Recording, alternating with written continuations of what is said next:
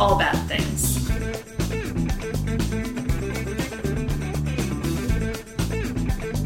Tragedies, disasters. That's bad things. Trigger warning for everything possible. What? Hello, I'm Sarah. I'm Rachel. And I'm David. And this is All Bad Things. I did my part, man. Very good. Yes. Very good. Yes, it is. I liked your exasperated hello. You did. You did. You did good. Follow us Insta, Twitter, Facebook at All Bad Things Pod. Email us allbadthingspod@gmail.com. What are you drinking, everybody? Are you drinking anything, Sarah? I am. I'm drinking a triple chocolate imperial stout from Highwire Brewing. They have this 10W40 series. We've had that before. It's like I guess it's as thick as motor oil or whatever. You got that for me for Christmas one year, I believe. Maybe. I think so. I've had it. I know that. It's good. It's good.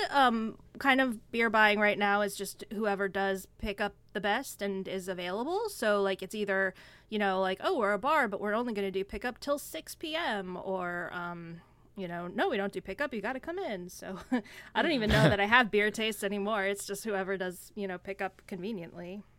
Hint: if you're trying to market your beer. And you have a Highwire now in Durham too, right? They've been there for a little bit. Oh yeah, that's right. Mm-hmm. Yeah, we've been to the one in Asheville. Yes. Yeah. We are drinking very generic stuff. I am drinking a White Claw, one of the big ones you get from a convenience store, black cherry White Claw. I am not having a basic bitch beer. I am having a Michelob Ultra lime and prickly pear. It's a 25 ounce. Green ouncer. And it's precious. So I do not know the topic this week. Last week I knew what you were, 2 weeks ago, I knew what you were covering. And thank you, by the way, again. Oh, sure. I'm just having this little residency. I'm resident co-host at the moment. It ends this week, so don't worry if you don't like me. It'll all go back to normal. But yeah, with life circumstances and it's the... Tacoma Parkway thing was something that I was interested in when I saw the documentary. Mean Taconic? Oh my goodness, yes. Yes, that's what I mean. It was something that I was interested in when I saw the documentary. But this is something that kind of came back across my radar this last week. And I had wanted to talk to you about it because it was actually something that we lived through. Yeah. That's an intriguing hint. I'm guessing it's a hurricane. Nope. It has no weather-related stuff. Oh. Well, Sarah specifically asked me earlier this week. She said, I forget your parameters. What are your parameters for what we do, you will or won't cover? And I said, no direct crime. That negligence was okay. Not in life, just for the... Yeah, you know what I mean. For the purposes of the show. Don't be negligent, but... Yeah. Negligence, we cover crimes of negligence and systemic issues. Yes. So, and there have been a couple times where we've bent things a little bit. Yeah, we have. Yeah, and we're probably going to coming up, too. Yeah. We've got a topic in mind. So, and then also Sarah said that, I remember you gave a hint that had something to do with the evangelical church, too. Yeah, my hint was, does anyone from church listen to this podcast? I don't want to... I'm not naming names, but if you were there when I was there, you're going to know exactly who I'm talking about and exactly what I am talking about. So, but it wasn't localized only to our church, right? Not at all, and that's kind of what's come across my radar this week was just that how widespread and how much of a political and socioeconomical issue this was. Okay. Yeah, because it's not abortion, so okay, it's fine. So I did want to ask you, Rachie, is this okay to talk about? Okay. But I want your in the moment reactions because I've never spoken to you about this in a let's talk about this issue way. Okay. And you are 3 years younger than me, so I feel like you probably had different, possibly you had different experiences than me, and I would like to hear about them. Okay. And I want kind of your, like, honest, and I didn't want you thinking about it. Yeah, you know, no, I appreciate that. Ahead of time. Yeah, no, I appreciate that. Okay. So now I'm incredibly intrigued. Share my screen. Oh, we're getting a screen. Oh, are we getting another tutorial? PowerPoint. I wish I could do something without a PowerPoint these days. That's okay. I liked the PowerPoint. Yeah, I did too. That's certainly not something I can do. Today, I would like to tell you the story of purity culture in white evangelical churches, featuring what I like to call the purity panic. Yep. Oh, wow. I think that is that a band? I think the purity panic. I think the purity panic is a great title. I think that's what we'll call it. It's a great name for a band, too. So very famously, I guess for listeners of The Dollop, they covered purity balls. Oh God, yeah. Oh God, that's one of their funniest ones. It is really funny. And it's like it's one of the first ones that they did together. Yes. It's hysterical. It is really funny. And I saw MTV News used to do that documentary series. I don't know if they still do it. I think it was called This Is Real Life, and it was just a subject. I watched one on being a professional wrestler and. Mm-hmm.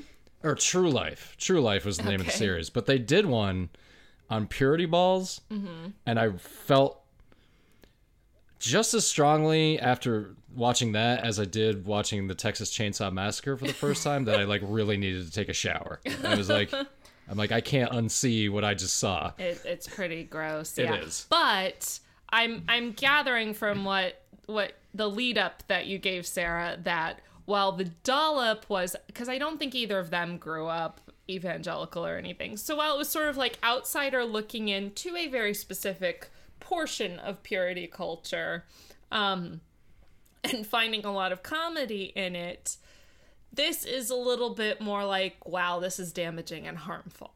Yeah. I mean, it's a tragedy, so I would definitely like to speak to that. Yeah, it is. This is not like a research in a sense that I did not have to look this up on Wikipedia, and it was kind of a thing where, firsthand disaster stories where somebody is standing on a balcony and watching, a monsoon or a typhoon come and wipe out a town. That's not even how I feel. I was in the typhoon, right? So, I was getting washed away with that whole wave. So, I feel like it was ultra first hand for me. Mm-hmm. So, it's not something, it's definitely something I can speak to personally, my personal experience. Yeah. And I definitely felt like it was a super personal experience in that, I was maybe the only person in the church who experienced it like this, and it was unique, even though I knew about the purity balls and I knew about the True Love Waits and all that stuff, it was still kind of was everyone so weird about it? And I really was, so naive, but I didn't know that there are a ton of people who felt the exact same way that I felt. So it wasn't just me being weirded out by it. This is something that affected a generation, and it really kind of started this political machinery, or was a result of some political machinery that had already started. So in general, this is still going on. We're still seeing fallout from it. Not only is it still going on, it's I would say it's even worse than it probably was when you were experiencing it. Well, I guess we don't know, because we're not, neither Sarah nor I are churchgoers, right. And haven't been for a number of years now. So I guess we wouldn't have firsthand accounts of what it's like right now in the evangelical church. And thank you, by the way, for very specifically speaking to our experience, which is, and I think kind of qualifies the whole thing, the white evangelical church is a very specific,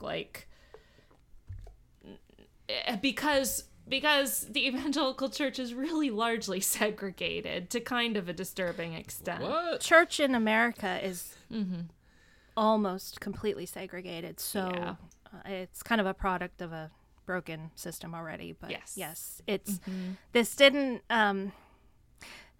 it had a lot to do with the way white people felt about black people, and it has a lot to do with everything that was going on in the 70s and 60s, 70s and 80s, culminating, you know, like what happens when people who experience and reject counterculture things like the civil rights movement or the sexual revolution or feminism, like what happens when you reject that, and then what happens when you're trying to raise your kid in a world you perceive as like even worse than what you had to experience.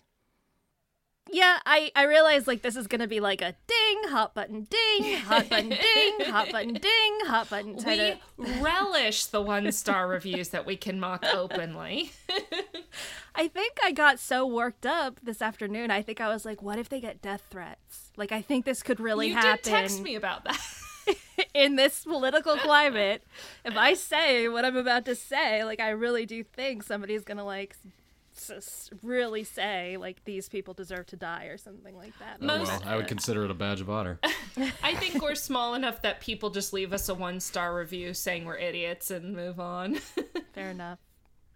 Not. And if I get somebody so worked up that they want to kill me, then oh well. Oh, thanks. Me? Yeah. You don't have life insurance at the moment, sir. Shit, that's right. I was gonna say. If anybody wants to kill me, I will put it out there. Let me at least for the sake of my wife, make sure that I have an insurance policy first, and then you can kill me. How are they going to do that? I don't know.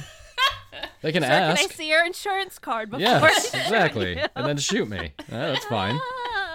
What if you don't have one? Then they'll just come back later. Yeah, I mean that would just be the nice thing to do. All right, shall we move on? Oh, my goodness, this is like already escaping. Oh, that's, yeah. We're not even on slide 2. No, we're still on the title slide, 20 minutes in. Okay, right. Well, so we've established that this is kind of a historical, a slow walk up a hill, maybe? You know, it didn't just... somebody didn't wake up one morning and say, gosh, wouldn't it be great if everyone was a virgin until they got married? It was literally like something that was it culminated. It was a movement, and these things don't just start out of the blue. But first, I would like to talk about the first time that I ever experienced somebody, you know, giving me the whole spiel that we're all very familiar with at this time. Those of us who grew up. I think everybody has heard it, though, like with the abstinence only in schools. Oh, true. I feel like this is something everyone has been kind of, we know what people feel about this. Exposed to, yeah. Mm-hmm. So when I was 13, I went to kind of a sleepaway camp. It was Life, wasn't it? Uh-huh, in Orlando, Florida.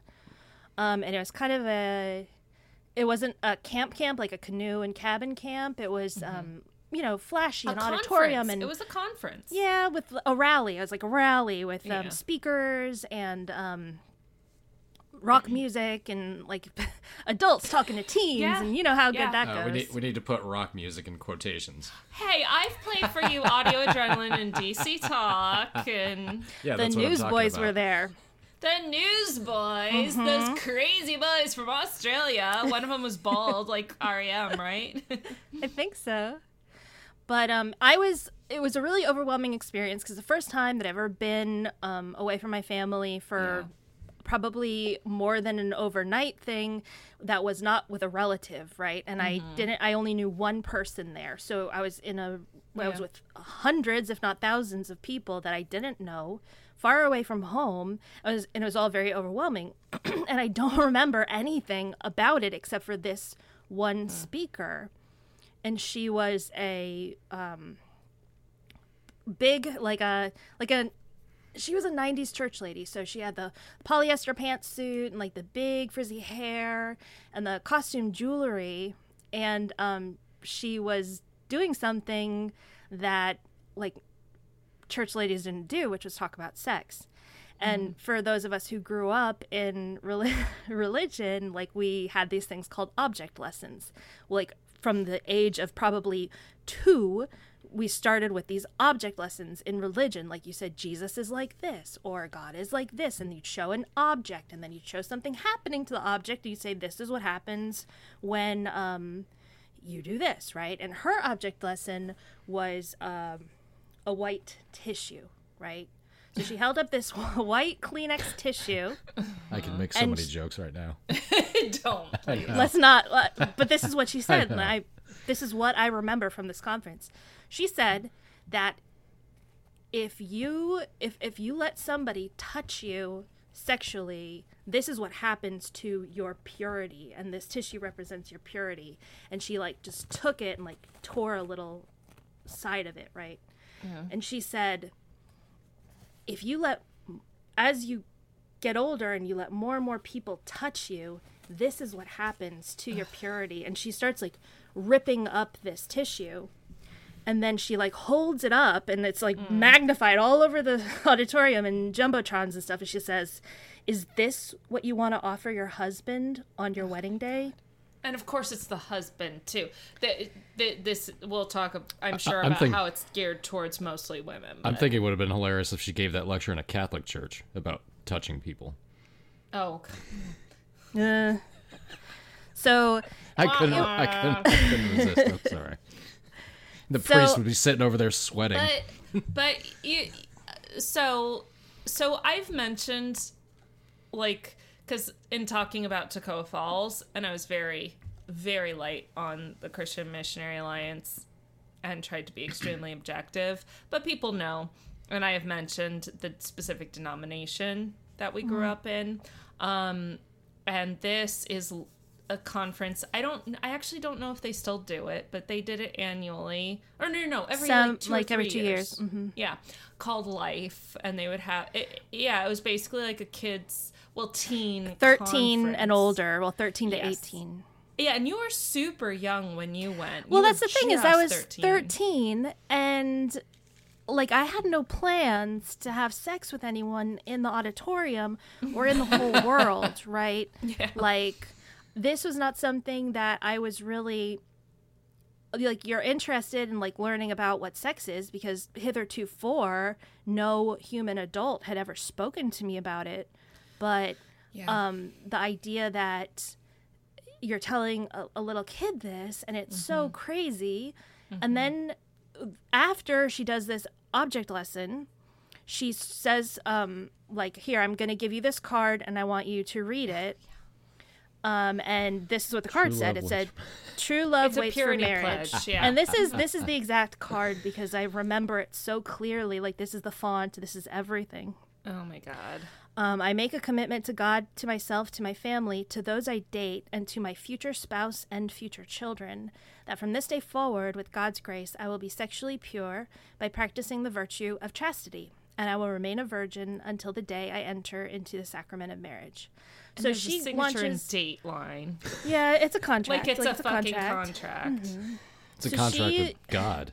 The speaker, like, launches into this this speech, like, about sex is so great. It is the most wonderful, most miraculous gift that God gives our human forms, but it is only great if you wait.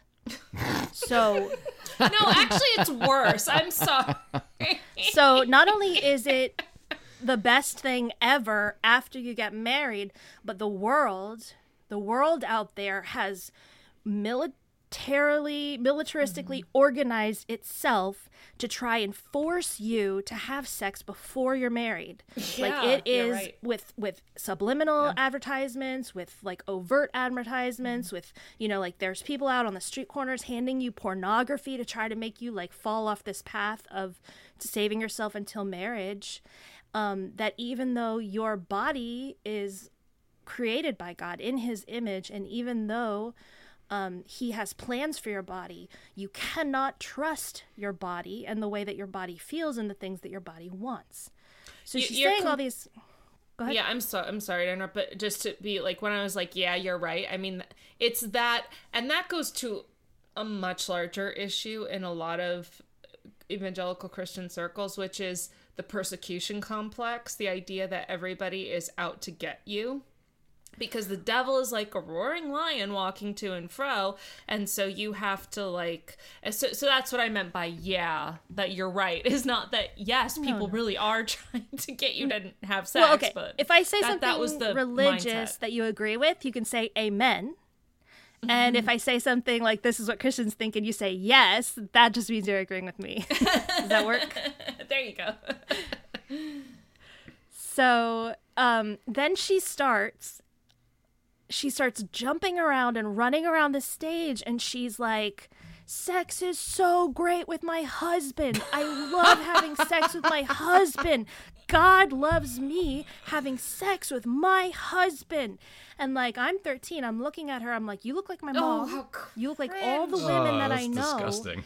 And not your mom. The thought of it. Well, if my mom was jumping around talking about having sex with my dad, I'd be like, gross. And that's how I felt, is like, this is the most disgusting thing that I've ever heard. Like, I know what sex is. She hasn't like really spoken about that other than like it rips your tissue of purity. But like, I know this is something I'm not interested in is whatever she is on, right? So like, I'm just thinking to myself, this is disgusting. I can't handle this. And I mean, I'm 13, mm-hmm. Of course. I can't handle that. It's not even like age appropriate at that point. Even from that really fucked up viewpoint, it's still not age appropriate. I'm not even sure that's nobody wants a middle-aged woman to talk to teenagers. No. Think about that. No, they don't. A middle-aged woman is telling teenagers how great sex is with her husband. That's patently inappropriate. Inappropes. That's... either that or it's an endorsement. Fucked up is what it is. It's fucked up. No one wanted to know. And I mean, you're sitting there like with all these other people. Oh, I bet some of the other... I bet some of the older, like the 20 and 30, they're like, yeah. Tell us about it. Because I'm still a virgin, because I haven't gotten anybody to marry me yet. So, I mean, that was kind of like my first, like, this is what sex is. This is what sex is. What a horrible introduction. And that doesn't change for evangelicals. There is no message about sex positivity or sex being anything but something that's great after marriage and that will destroy you prior. So that's the only message that they get, and I can guarantee you that there might be some liberal evangelicals maybe somewhere out there who are telling their kids a different message, but I mean, please find those people for me, because I don't believe they exist. So again, this is something that I'm experiencing firsthand. This is 1995, and just for people who don't know, and I'm... as I go through that, like, this is not me, like, trying to tear the church down or, like, religion in America. I'm not trying to offend anyone. Yeah, that's what I'm trying here for. Like, to be so careful. Like, I'm just telling you facts. You know, I'm not saying a judgment on what's happening or what people do. But, like, this was my experience, and... well, you're trying to convey how you felt about it. Right. Mm-hmm. And there's nothing wrong with that. Right, and other people felt like this too, but yes. I feel like this really is not a story about me or about teenagers in general, right? Because we were not making the story, right? We're not creating this narrative. It wasn't us. It was our parents. Mm-hmm. So to me, like, once I started thinking about who, why, how, what, as soon as I like try to start thinking that through, it kind of starts making a lot of sense. Because if you think about, my parents were baby boomers. I feel like they were on the, they weren't on the cusp. You could do the math, but I feel like the people who were spearheading this movement, they were baby boomers, or a little bit older, who had teenagers in the 90s and early 2000s. And if you start to think about what shaped our parents' beliefs system, mm-hmm. it's you start thinking there was a really interesting time when they were teenagers. Mm-hmm. So there were a lot of things that were happening in the 60s and 70s when they were teenagers that were shaping them. You know, mm-hmm. we had... I've kind of picked out a few things that I feel like probably really affected them, but at the same time, mm-hmm. like it's media that's mm-hmm. affecting them is the same way that they say that media will affect us to corrupt us. But mm-hmm. Finally, you know, they're watching the civil rights movement on TV. Mm-hmm. They're watching the Vietnam War. They're watching the commentary of the sexual revolution. They're watching second wave feminism, and finally in 1973 they're watching Roe v. Wade. So all of these things were extremely counter to the things that they held very, very dear, which was the nuclear family. Mm-hmm. And so all of these things that were extremely important to us culturally and that were making us a progressive nation, right, made them go, how do I frame this in a pro-Christian way? And it was mm-hmm. like legit impossible. Like, you can't there's you can't find in the Bible where any of this is a good thing if you take it literally. So mm-hmm. unfortunately, when this happens, mm-hmm. and it happens like once or twice per generation, mm-hmm. that when Christians perceive society unraveling and getting, morally ruptured, they feel like it's like the end times, and that it's time that, and I don't get the correlation between like, okay, it's the end times, we have to like get louder, but apparently like, you feel like you're out of control, that this mm-hmm. is the worst time in the world, and they actually try to like dial it back and be like, we need to get back. We need to get back to our beliefs. No, what they need to get back to, and what you mentioned, what you were just talking about, what they need to and want to get back to is control. Yeah, because that's what they've lost. Yeah, correct. But interestingly, well, because do you remember we were watching that? We were watching a YouTube series that David likes called Renegade Cut. Is mm-hmm. that what it's called? Yeah. And he covered... I highly recommend it, by the way. Yeah, it's pretty good. He covered... This YouTuber covered the Left Behind series very thoroughly. And it was an hour and 50 minutes long. Yes. We didn't even watch the whole thing. But in the context of evangelical Christianity, like really interestingly... And he harkened back to the times of Larry Norman, I Wish We'd All Been Ready, which you're absolutely... A Thief in the Night completely was a phenomenon of, like, the early 70s evangelical church. But see, that's the thing, is it wasn't... Like, evangelicals had been around for a while, and here are some things that they also thought were signs of the end times. Abolition of slavery. Mm-hmm. Oh, yeah. Yep. Immigration. I get what you're saying. Like, it's cyclical, yeah. Women vote. Women as well. Voting. Yeah. Suffrage. End times. Mm-hmm. And currently, COVID-19. End times, yeah. End times, right? So that's just like the... That's just like the what is it even? Like, the recurring theme is, oh, this must be the end times. Oh, this must be the end times. Oh, God. Oh, these fucking... What a lineup. Talk about, like, the X-Men, if the X-Men were a bunch of assholes.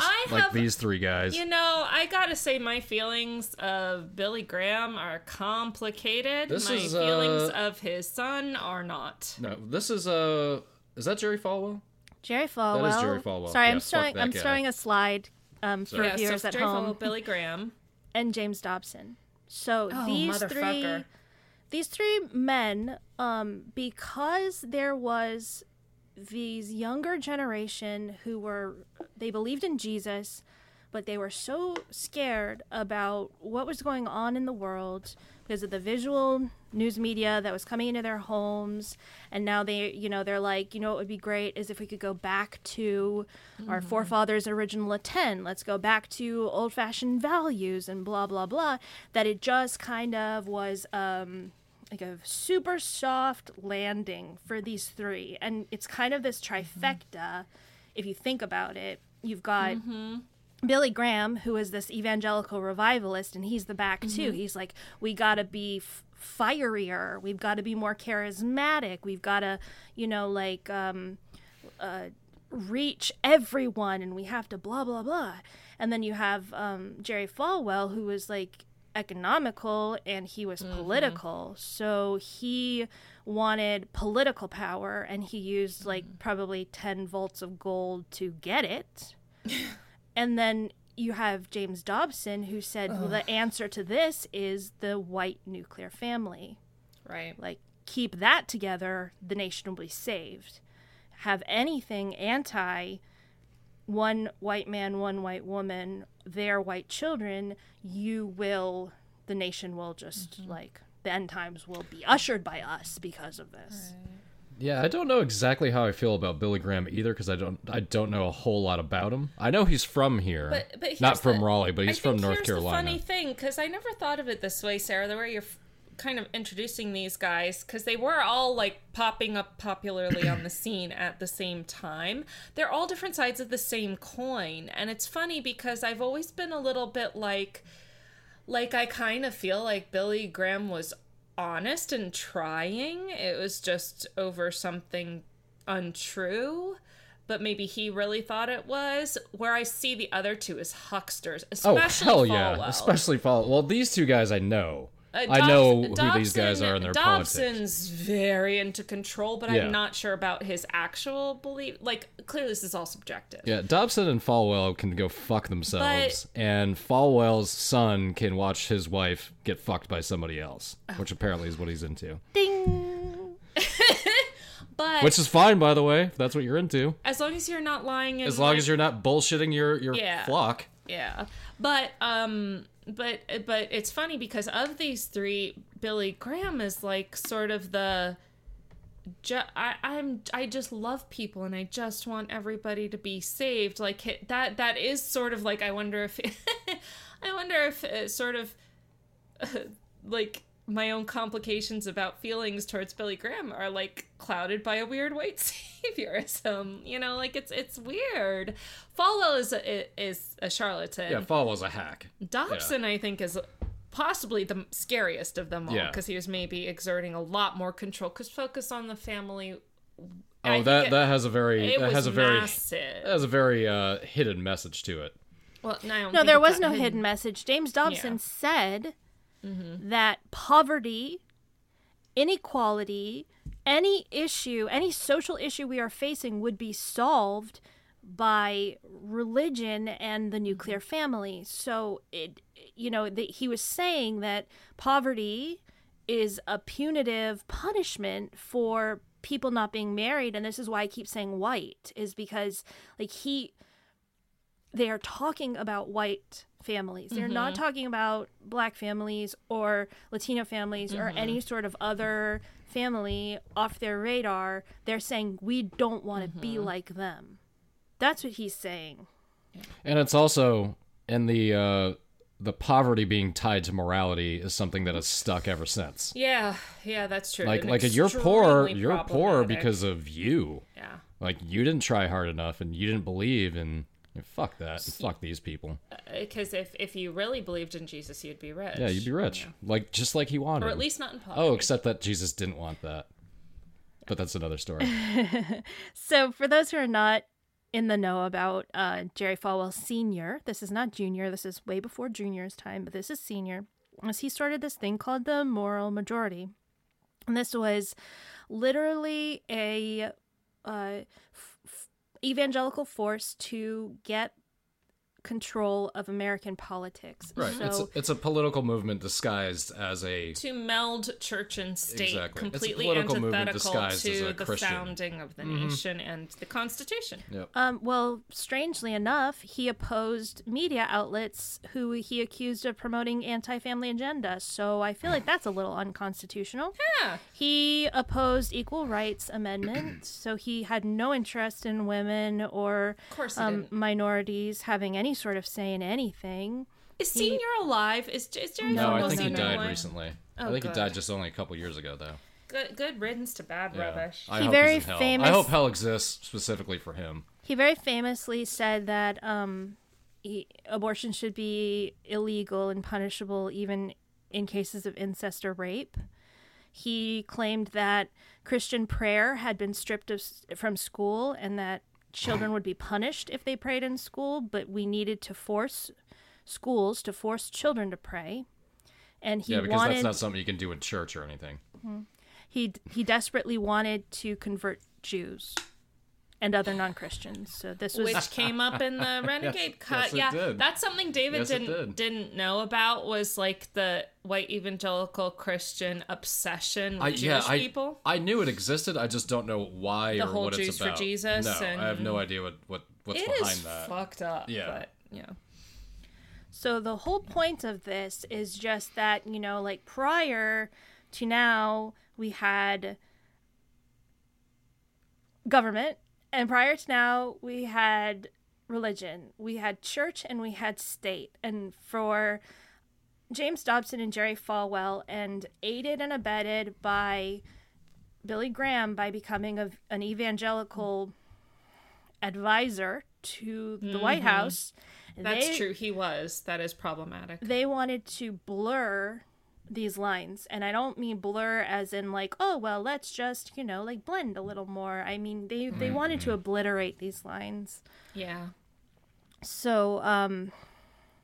And so far, they've mostly succeeded, sadly. Oh, well, you know, 1980. There's a picture for you. Look at there. Oh, God. 1980. These two fucking assholes. I don't know who came up with this idea, but, you know, Ronald Reagan and Nancy No Drugs ran their campaign on traditional values. And, like, again, we're talking about very coded white nuclear family. Yep. By the way, do you know what Ronald Reagan's 1980 campaign slogan was? No. Let's make America great again. Hmm. Yeah. Jeez, I wonder where we've heard that from recently. Who we've heard that from recently. So Ronald Reagan and Jerry Falwell, like they got married, right? They married evangelical Christians with the Republican Party. Like from then on, being Republican was an integral part of evangelical faith. Yes, agreed. Because before this, evangelicals largely sat out of politics. Am I correct in that? Christians writ large, there was a large in Protestantism at least. I can't speak to Catholicism, but in Protestantism, there was a long tradition of relatively like no hands contact. Not that people didn't vote or anything, but it wasn't they were pushing an agenda through. They weren't preaching from the pulpit politics. Right. Yeah. Which they started doing, which is actually against the law. Yes, it is. Well, not anymore. For tax-exempt status. Yeah, but it's not anymore. Are you fucking kidding me? They got rid of that law. That was one of the first things that happened under Trump's. Fucking tax the shit out of those churches. Yes. I swear to fucking... Okay, I'm getting angry now because we started talking about taxes. So no, that's okay. Go ahead. So, I mean... Obviously, the fallout was huge. I see these like as kind of a power couple, right? We've got this guy. Yeah. Oh, yeah. Ronald Reagan. Sure. We've got this guy, Jerry Falwell. And it's just a marriage between church and... Oh, sorry. How did that get in there? I'm so sorry. I didn't mean that. What, was that Junior? Yes. That was Jerry Falwell Jr. I mean, it's legitimately the same picture. Look at how his dad's pointing. He's pointing. I mean, it's just... He looks like his dad, too. Insidious. It's amazing. So go back to the Jerry Falwell Jr. one. He's like, look at him, like going after my wife. He's good. Yeah, they actually look way creepier than Reagan and Senior. Reagan and Senior were almost like jolly. These guys are like, well, because this guy has, we're not even sure what that is on his head, but it's certainly not hair. But like, look at he looks like he's looking at a 12-year-old girl. Oh God, that's what Trump looks like right there. I'll put it back to this one. This one, yeah. I mean, again, like it kind of looks like these are just two jolly, like white, like sort of misguided white men, you know. But they are kind of the fathers of what happened next. Yeah. So and what's been happening since? Yeah. Another thing that I want to stress, you know, this also helped further segregate churches because at that time, and I don't want to speak for black people, but, you know, according to the way that they've traditionally voted as a people group, they voted Democratic, right? So when you got up on your pulpit and you said, look, we are Republicans, this is what we believe, you alienated everyone but white people. So I again want to stress that this is setting us up for this movement, and it was predominantly for white boys and girls. Yeah, that's kind of my point. A lot of other things happened, but my point is this also contributed to this being a problem in mostly predominantly white churches. My point of talking about this, though, is that, you know, I'm saying this is not a story about me as a teenager, though it is. Sure. And it's not a story about teenagers, evangelical teenagers, though it is. Mm-hmm. Like, really, this is a story about their parents. But now I'm saying this is not just a story about their parents. It's the story about Christian leaders. So, like, now we're kind of like, you know, the pyramid of submission. Like, you are now, like, up at the top. Like, the top brass is who is dictating sexual politics, sexual morality to their, you know, quote unquote flock. And I really think that this is probably the first time that an old white man is like getting up in front of a church and saying sex, you know, sex.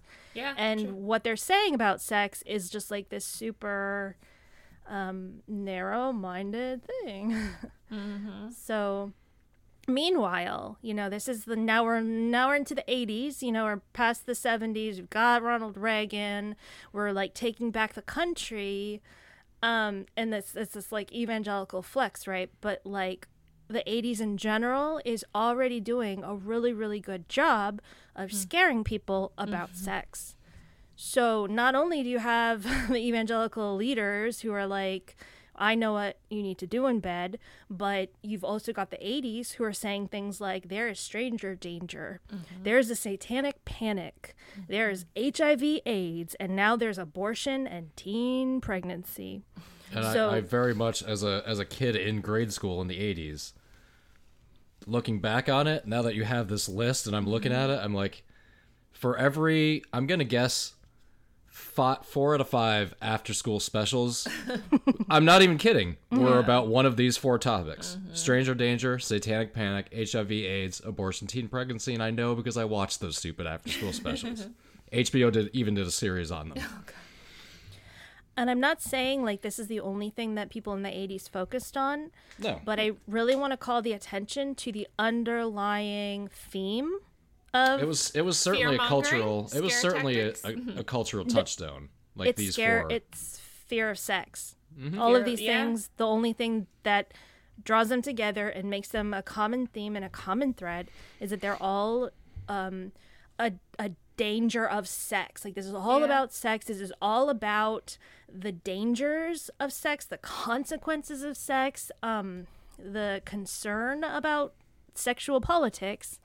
And it's all of these things were things that parents, as responsible parents, had to worry about, right? Like protecting their kids from. So this is, we're just building on to this fear of like social change and things that do not look like you. Now we're adding these intense like churning of guilt and emotion and all this like unsafe stuff that now is a part of your dialogue of like what you have to protect your family from. And the satanic panic very much coincided with the rise of heavy metal music, which was also used as a crutch. Well, like, see, if you have sex with one of these guys, you'll probably get pregnant. Well, and it's like stranger danger, like someone will get you and abuse you. Satanic panic, there's like ritual abuse, sexual abuse. HIV, AIDS, you have sex, you'll die. Abortion, teen pregnancy, you have sex, you'll get pregnant. And are we getting into the gender politics of this at all? I mean, you can't not, unfortunately. Yeah. I'm trying to, because this was a line that in my life, it was presented to both male and female teens. I'm not going to say like, you know, but just by sheer dint and yes, like, okay, we're gonna read some stuff by W. Pearl. So, oh my god, I don't know who sorry, it just comes up. Who is that? W. Pearl? The Pearls. W. Michael Pearl. Oh okay. My god. Sounds like it's a... did harm. These talk about trigger harm. Warning. So, you know, luckily, as we enter the 90s and we're becoming, you know, media savvy people, thankfully, you know, Christians becoming a group who they like to think things through logically and sensibly. They were, you know, like able to say, hey, you know what? Let's take a balanced look on how to keep families safe and healthy, including our coming of age teens. Just kidding. That was not what they said at all. Oh my god. So again, like through all this fear and despair and the end times and everything that's going on, like I feel like the most like viscous strand of Christian narrative was that the heterosexual nuclear family was God's plan, right? Yeah. And not only that, it was the only sane way of living. Any other way of living was like, you are rotten. And not only that, but it's under attack. From all sides, from Democrats and liberals, homosexuals, feminists, growing dangers of divorce, and like, you know, the pornographic media that they all talked about, which like I was very young when I was kind of just like, I've never, like, a Democrat has never come up to me and been like, destroy traditional families. And I never had a gay person come up to me and be like, if I can't get married, you can't get married. And a feminist, you know, like, all they wanted was to, like, politely request that maybe women aren't considered, you know, baby breeding bags. And maybe they might want to get a job or a college education. Like, so. You, like, you can't have goals of your own. What do you think you are? But this is the line, and factually, this is what they thought, because that's what they told us as kids. True. So I just don't, this is so much fear. Like, I get, like, I'm dragged down thinking about, like, if I thought this, like, how scared I would be. Oh my God, I know. The psychic burden of it is real. Is massive, and frankly unsustainable. Like, on some level, you have to preserve yourself either by escaping or by denying on some level and, like, not thinking about it. That's what worked for me when I still believed it, but couldn't handle it, because nobody can handle this level of fear. And there is vast speculation, and I think justifiably so, that part of the reason that Reagan's response on AIDS was slow was because of the Christian fundamentalist pricks that he had around him being like, no, it's just the fags that are getting it, and they're gonna die. So, and that's what we want, right? You know, I mean, it literally took him till 1987. For using that word, that's a little. I mean, I understand that you're using it in a mocking context towards Reagan. And that's probably literally what they thought. I'm sure that's exactly what Jerry Falwell said to him. Well, my slide up, I don't know exactly what date this is from. This is from some... I think it says 1989. Yeah, September 1989. Since September 1989. So it was after 1989. We're now in the 90s. This is just something, a little clip of a sermon that I came across. They've archived this dead pastor's sermons by scanning all of his notes. Yeah. Sorry. And even though, like, yes, that was the party line, was that, well, it's happening to gay people, why do we have to worry about it? Like, here I'm showing you proof. Like, this is in his sermon, that sex before marriage can be deadly. It can be deadly because of AIDS. The rate of heterosexual HIV transmissions has increased 44% since September 1989. Once you get this disease, you will die. Sex before marriage can be deadly because of AIDS. So it's not just, they're not really like, they think like, okay, it is a gay disease. But at the same time, if they can use this panic to further their, you know, like, no sex before marriage message, they're going to use it. And like, oh, it's increased 44%. Wow, that must mean like two instead of one person got it. You know, I have no idea. And for them to take advantage of this as a panic was a layup for them. We're like, we have definitive proof that sex can kill you. Like, we're taking this thing right to the goal line. But also talking out both sides of their mouth, like, this is God's judgment on the gays. No. But also, if you have heterosexual sex, you can get this. This is a complete layup for them. This was so easy to manipulate. It's awful. And this is not just a religious fear. Obviously, like. Yeah. Everyone is afraid of AIDS. Everyone is afraid of the rising teen pregnancy rates. Might have been because you cut some school budgets here and there. Well, just started abstinence-only education, education. Well, what's happening is that it's not a rising rate of teen pregnancy. What's happening is that the black teen pregnancy, now white teen pregnancy, is coming up even with it. So now we're worried about it because in 1993, Charles Murray, he's a conservative Republican, but he is not an evangelical. He's not a Christian. He's a social scientist. And he wrote an essay called The Coming White Underclass. And this like made the rounds, right? This is a historical sort of report that this guy is saying, like, his whole thing, and you can read it, and it's so bad. I wouldn't recommend reading it. It's very upsetting, but his thing was like, we don't want our white girls to become like these black girls, so we need to do something now. We need to change things. So all of these things kind of like coalesced, and even though we had a Democrat in the White House. This is Clinton era. Clinton. In name only. I mean, looking back, he was really a Republican. Yeah. Gotcha. We now started looking at the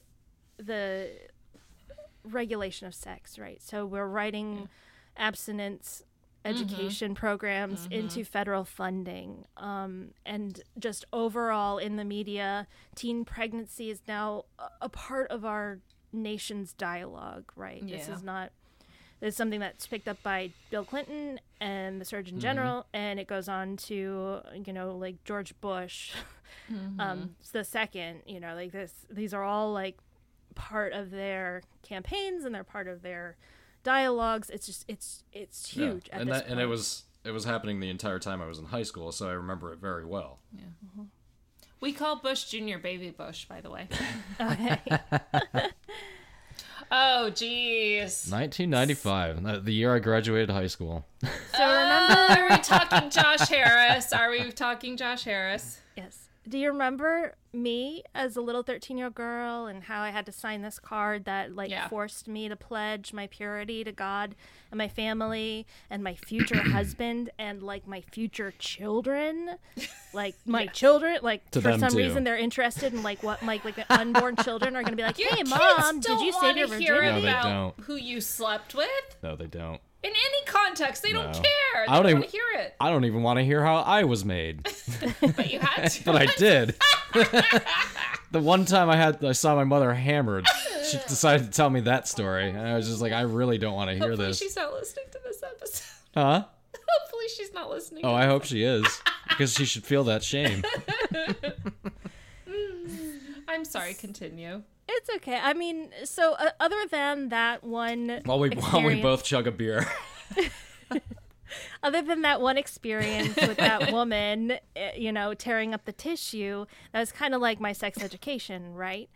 And my point is like, up until what I'm going to talk about, like, the church just didn't talk about it. And I know it was probably my age or whatever.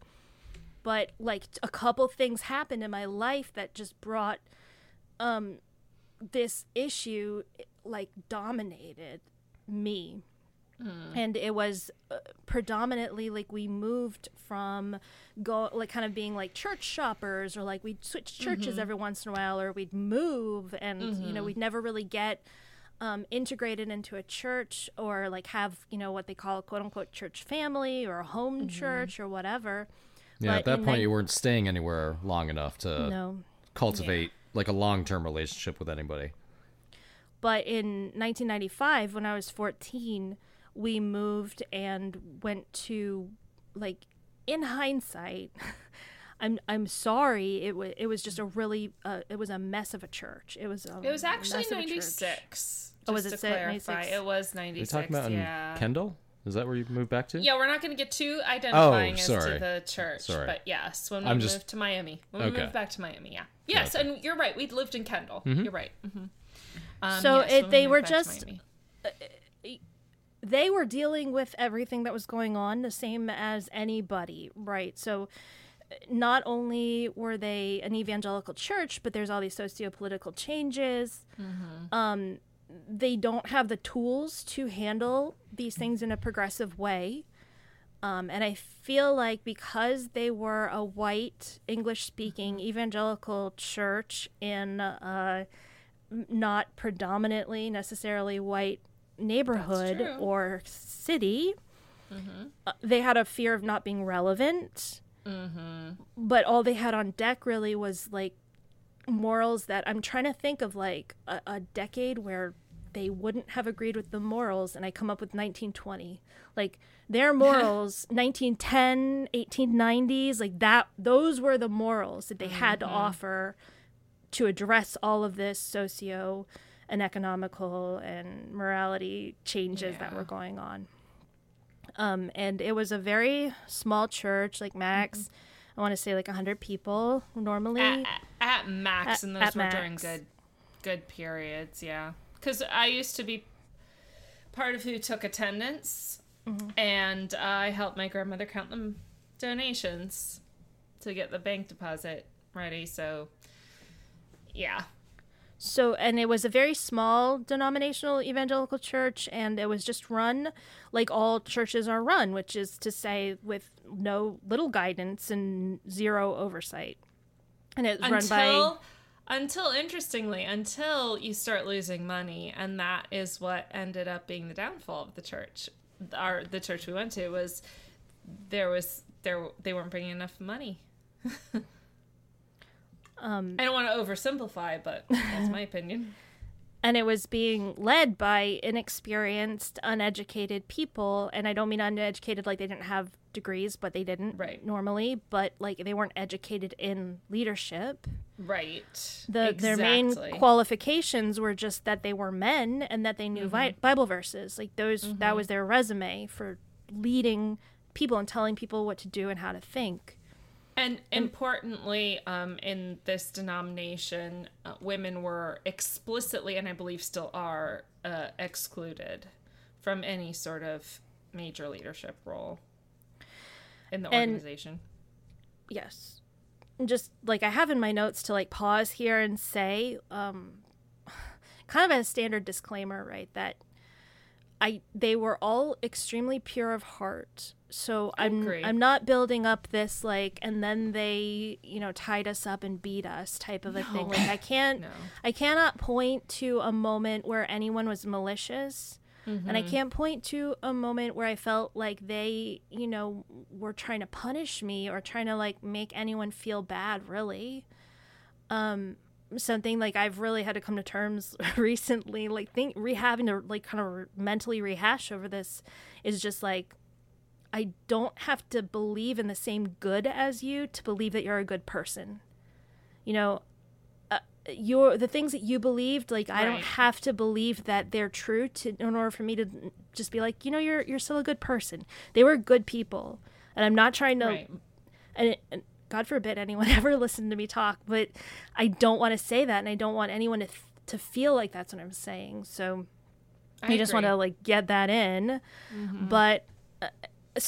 Like I'm sitting here and I'm their age, the ages that they were, maybe my age or a little bit older, and I just can't fathom what was going on in their heads. That what happened. I'm absolutely gobsmacked. I don't understand, and I never understood it.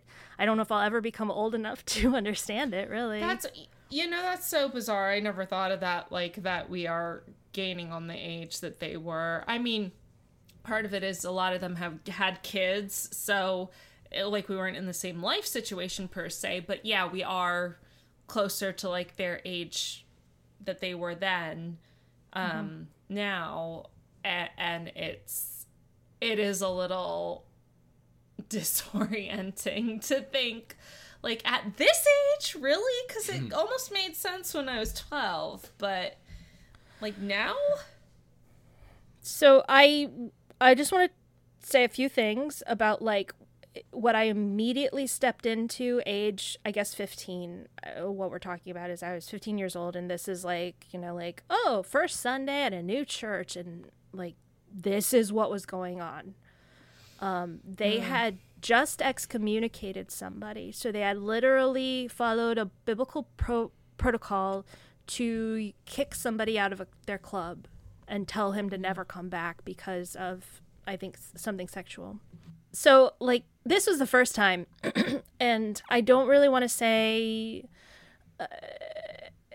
I always had this kind of feeling about, like, the religion that I was in was kind of a fun... Bible camp religion, and you had a lot of, like, good activities, and you could, like, make macaroni noodle necklaces. And it was cool when you were a kid. Like, with these cool Bible stories, these really cool Bible stories. But I always had that kind of feeling, like, that, like, eventually I'd get to this age where I would be, they'd finally say, okay, you know, you're done with the Santa Claus Jesus part. Mm. Now let's talk about real stuff and reality. And when I got here, I was just, like, 15 years old, and I'm going, what the crap is going on? Mm. They excommunicated somebody. Like, Jesus. Like was it like a cow. Was it like a ceremony, or was it a mention? Like, you know what I mean? Or more just like church rumor-ish, like the. Is that what it was like? Scuttlebutt. Okay.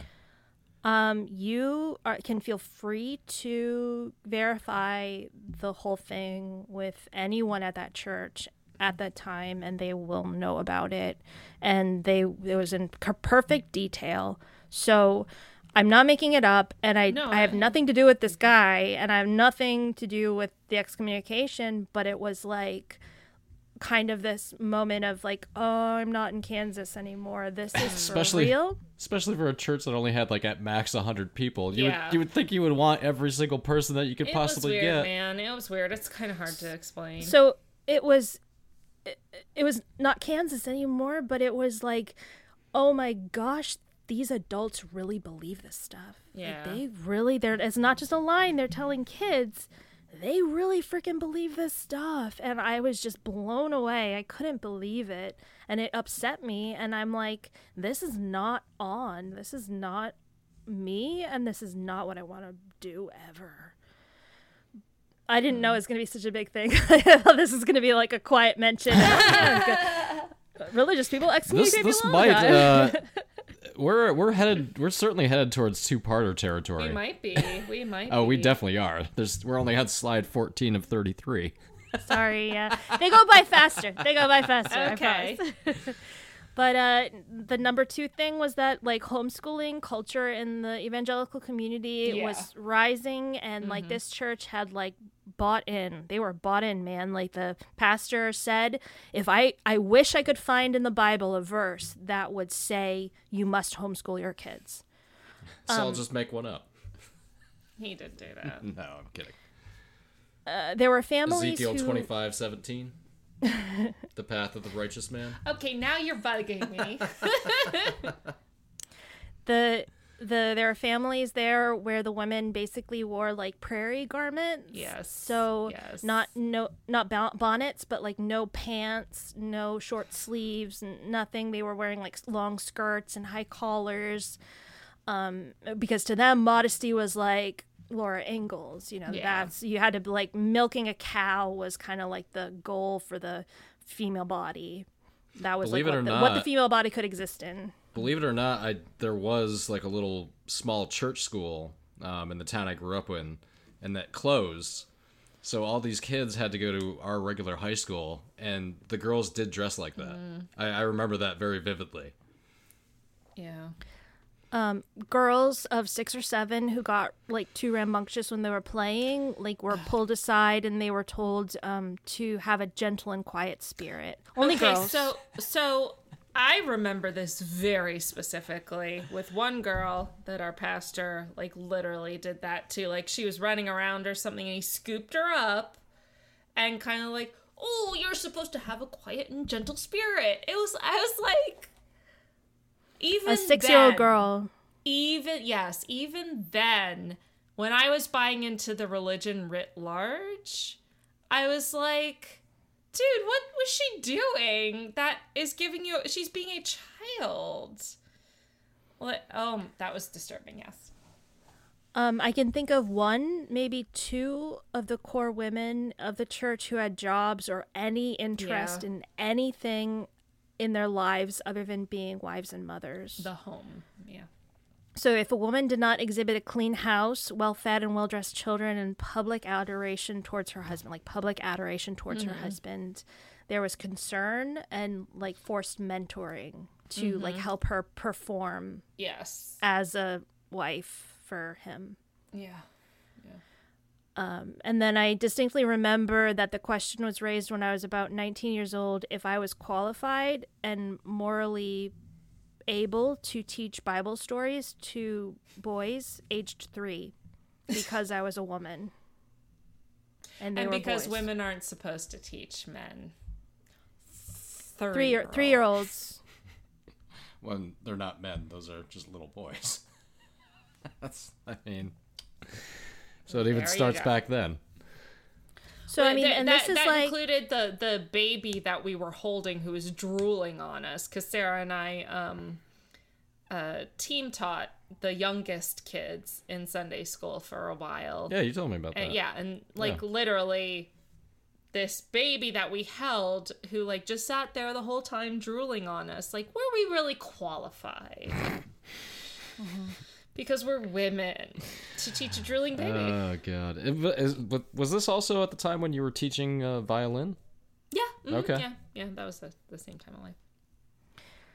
So this is like a really interesting ratatouille, right? You've got so many components. Kind of, I feel like it's like this map of lines of fear, like, you know, like pointing directly at this church. And, like, you're standing in this dot, and this is what's happening, is that there's a clear and present fear that the world outside the church is just this, like, chaotic stew of satanic, AIDS-drenched orgies. That's what the world is outside of the church. Yeah. We are afraid that women will seek legal abortion if she's sexually active outside of marriage because of the stigma that we've created for her. It's not because yes, the Bible, but it's also because, like, we don't want children to grow up in these single parent homes because of the stigma. But, like, dude, you're creating the stigma. And we're, you know, afraid that people will start thinking for themselves, obviously. And we have no boundaries. We have no boundaries and no oversight in the sense that we can penalize anyone who doesn't live up to our standards because we are God ordained to tell people what to do. And we also have this sense of, like, super strong belief in homogeny and how good we feel when we are unified in pushing a single agenda. So, like, this feels good to us. We also have one single pattern of lifestyle for every person on the face of the earth. And this prescribed lifestyle is not just about a woman being the homemaker and the man being the breadwinner, but it's also about the spiritual and physical hierarchy of control that we uphold.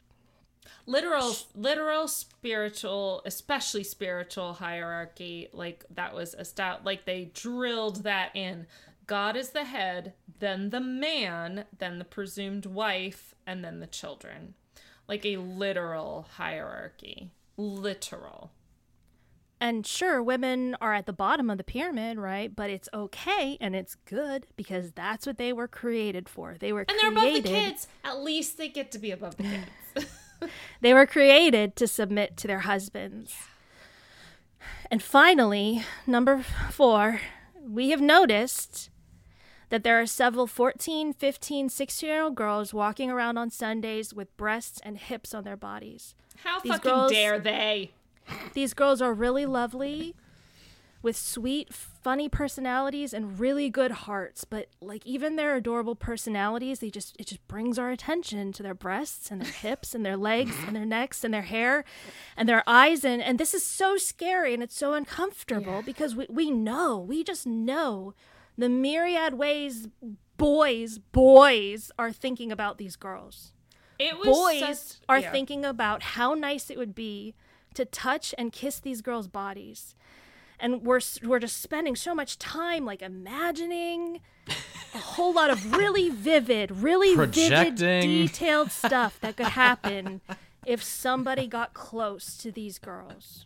The objectification is disgusting in retrospect because it was literally objectification with the goal or the guise, depending on how you look at it, of protection. I think it was also a lot of projection, too. That's what it sounds like to me. It's completely inappropriate in a whole other level. Yeah. Jesus. So, Jesus Christ. God damn it, Jesus Christ. Here's a super fun fact about evangelicals. Oh, boy. There is nothing that they like more than a challenge to go the extra mile. So if you can convince them... That sounds like a sexual thing, too. Maybe that's why sex after marriage is so good. If you can convince them of a mandate or an ideal, they will doggedly attempt with little or no sense or rationale or acknowledgement of like the limits of human possibility to achieve perfection. Mm-hmm. Because their goal is to be as perfect as Jesus, who is literally sinless and literally the perfect Son of God. That's the goal here. So just a good luck with that. Real quick side rant. Imagine growing up. No, being told I cannot. I can't imagine growing up with any of this. You must be perfect. No. Oh, by the way, you can't be. But good luck trying your entire life. No. That won't lead to any perfectionist issues. No, thanks. That won't lead to being fucked up in the head. My mom just told me, like, I'll never be a professional hockey player. She was right, you know, but, like, I wish, like, when I was, that's like... That's not realistic expectations. I wish when she was 6, she told me I could have been. Like, I might have tried 6, harder, you know, but other than that, you know. I hope you're listening to this episode, Mom. So you're using these fears now in a very personal level. You're talking about fear for your literal children, not just your unborn ones. Oh God, yeah. And you're talking about being perfectly pure of heart and body, and because of the way that Christians think, and they escalate it so fast, like it to the most extra level that they can possibly achieve. And they're just going to use whatever tools they have to achieve these levels of like, well, that's not good enough, so I'm going to go up here. And that's not good enough, so I'm going to go all the way up here. Mm-hmm. And oh my gosh, that's not good enough, I'm going to go all the way up here. And they're just going to use, you know, baseless claims, cherry-picked statistics. And honestly, they used a magnum opus written by a 21-year-old homeschooled virgin. So here are the levels I feel like my church attained. Level 1, True Love Waits Pledge. This level consists of signing the pledge. You date like a normal person, and you can go back to my slide, but it says people I date, okay?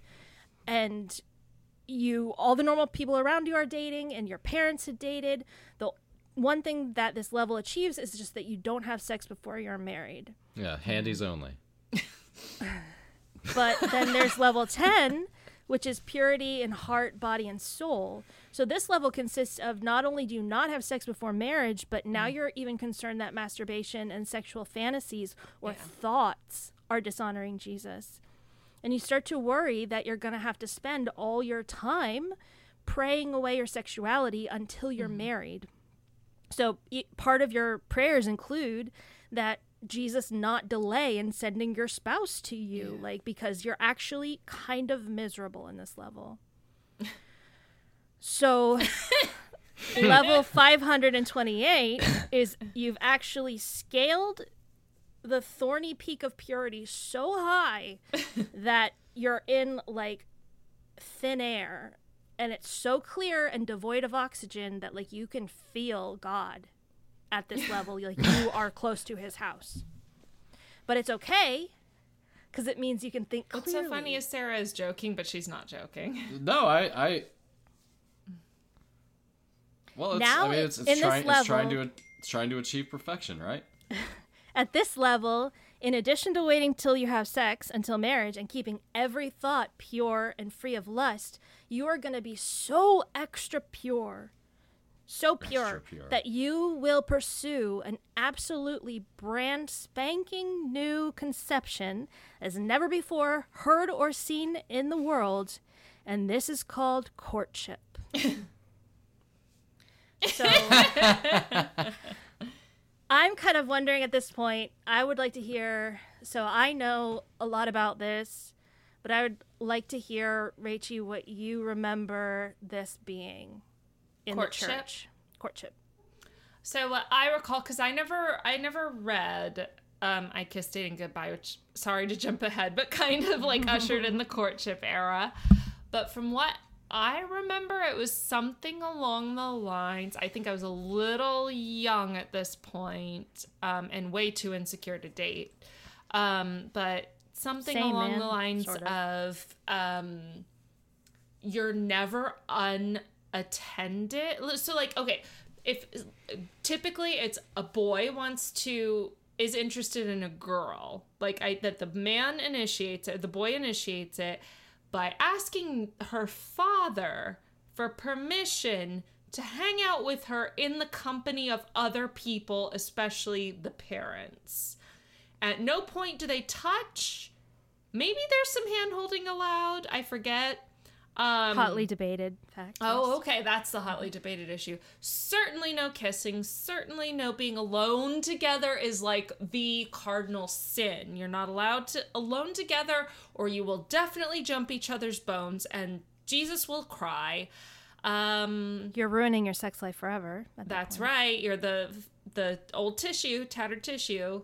And then eventually... the whole point is that you're only going to court one person because eventually you'll ask her father for her hand in marriage, you'll marry, and then on your wedding night you'll have sex, and it'll be the greatest thing ever. Ha, ha, ha. So how close was I? Yeah, that was pretty much it. There's a few, like, other kind of insidious things that I remember. One of the things was talk about boys had to guard women's heart. Well, I mean, I try not to say boys because it's like, it sounds terrible when I'm saying boys and girls. We're talking about teenagers. They're literally talking about minors, typically. Yeah. Sounds very much like the Purity Balls episode. It's there. It's gross and uncomfortable. Yes. So there's talk about, like, boys guarding girls' hearts. Like, having a conversation with a girl might lead her heart to feel something for you, and that would be bad because she's supposed to be saving all these feelings for her future spouse. And that courtship wasn't about casual dating, right? You didn't, like, jump from court to court.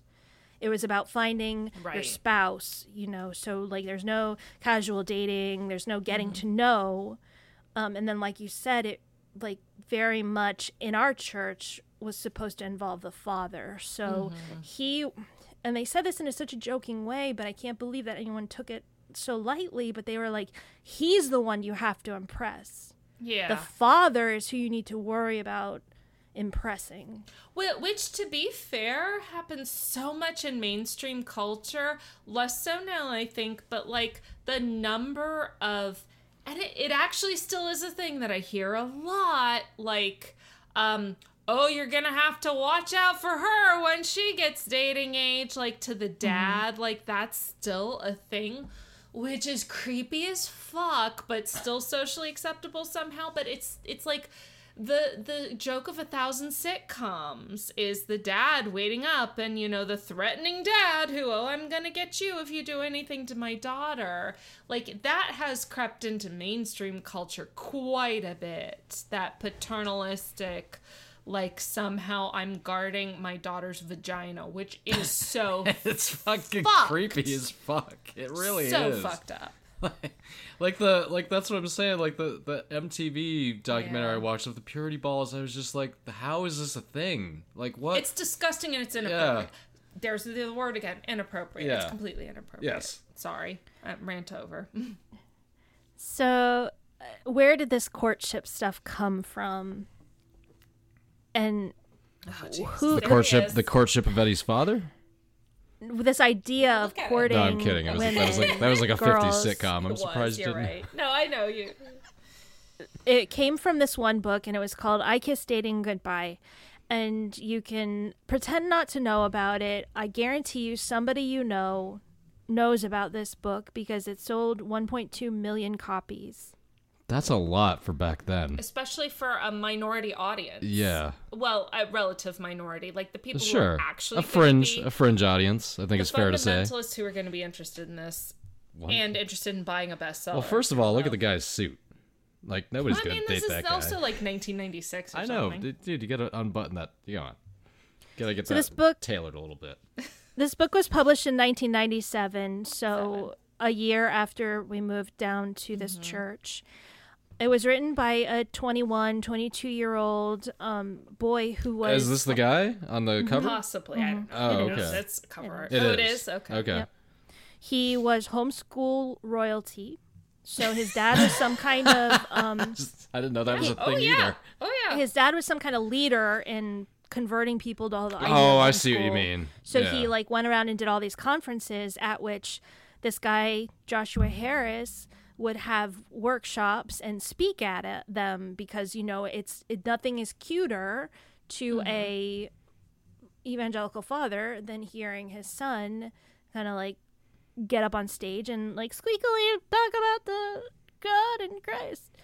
So and that's a whole other tangent. Watch Jesus Camp if you want to see how disturbing it is that adults enjoy children who are quote testifying or whatever. It's really a whole. That's the extreme, but still again inappropriate. Yeah.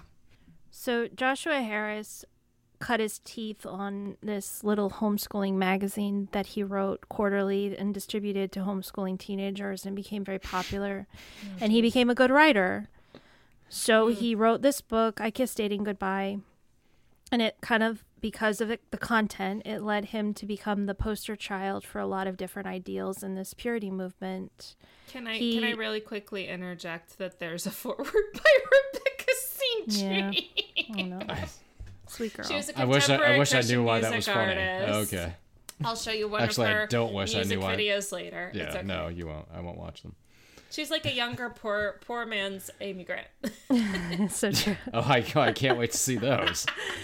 I'm very excited now. I can't guarantee. I forgot that... Amy Grant was like a Christian. Well, fortunately for her, she managed to transition out.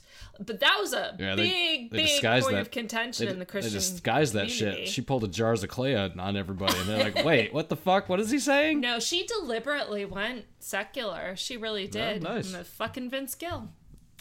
Corrupted the country star? Yeah, she's married to him. Oh, I didn't know that. Yeah, second marriage. She's divorced, so clearly she's a problem. She's going to hell. I'm sorry. Continue. I can't guarantee he coined the word courtship or whatever, but like this is how it got popular. It wasn't. I completely agree with that.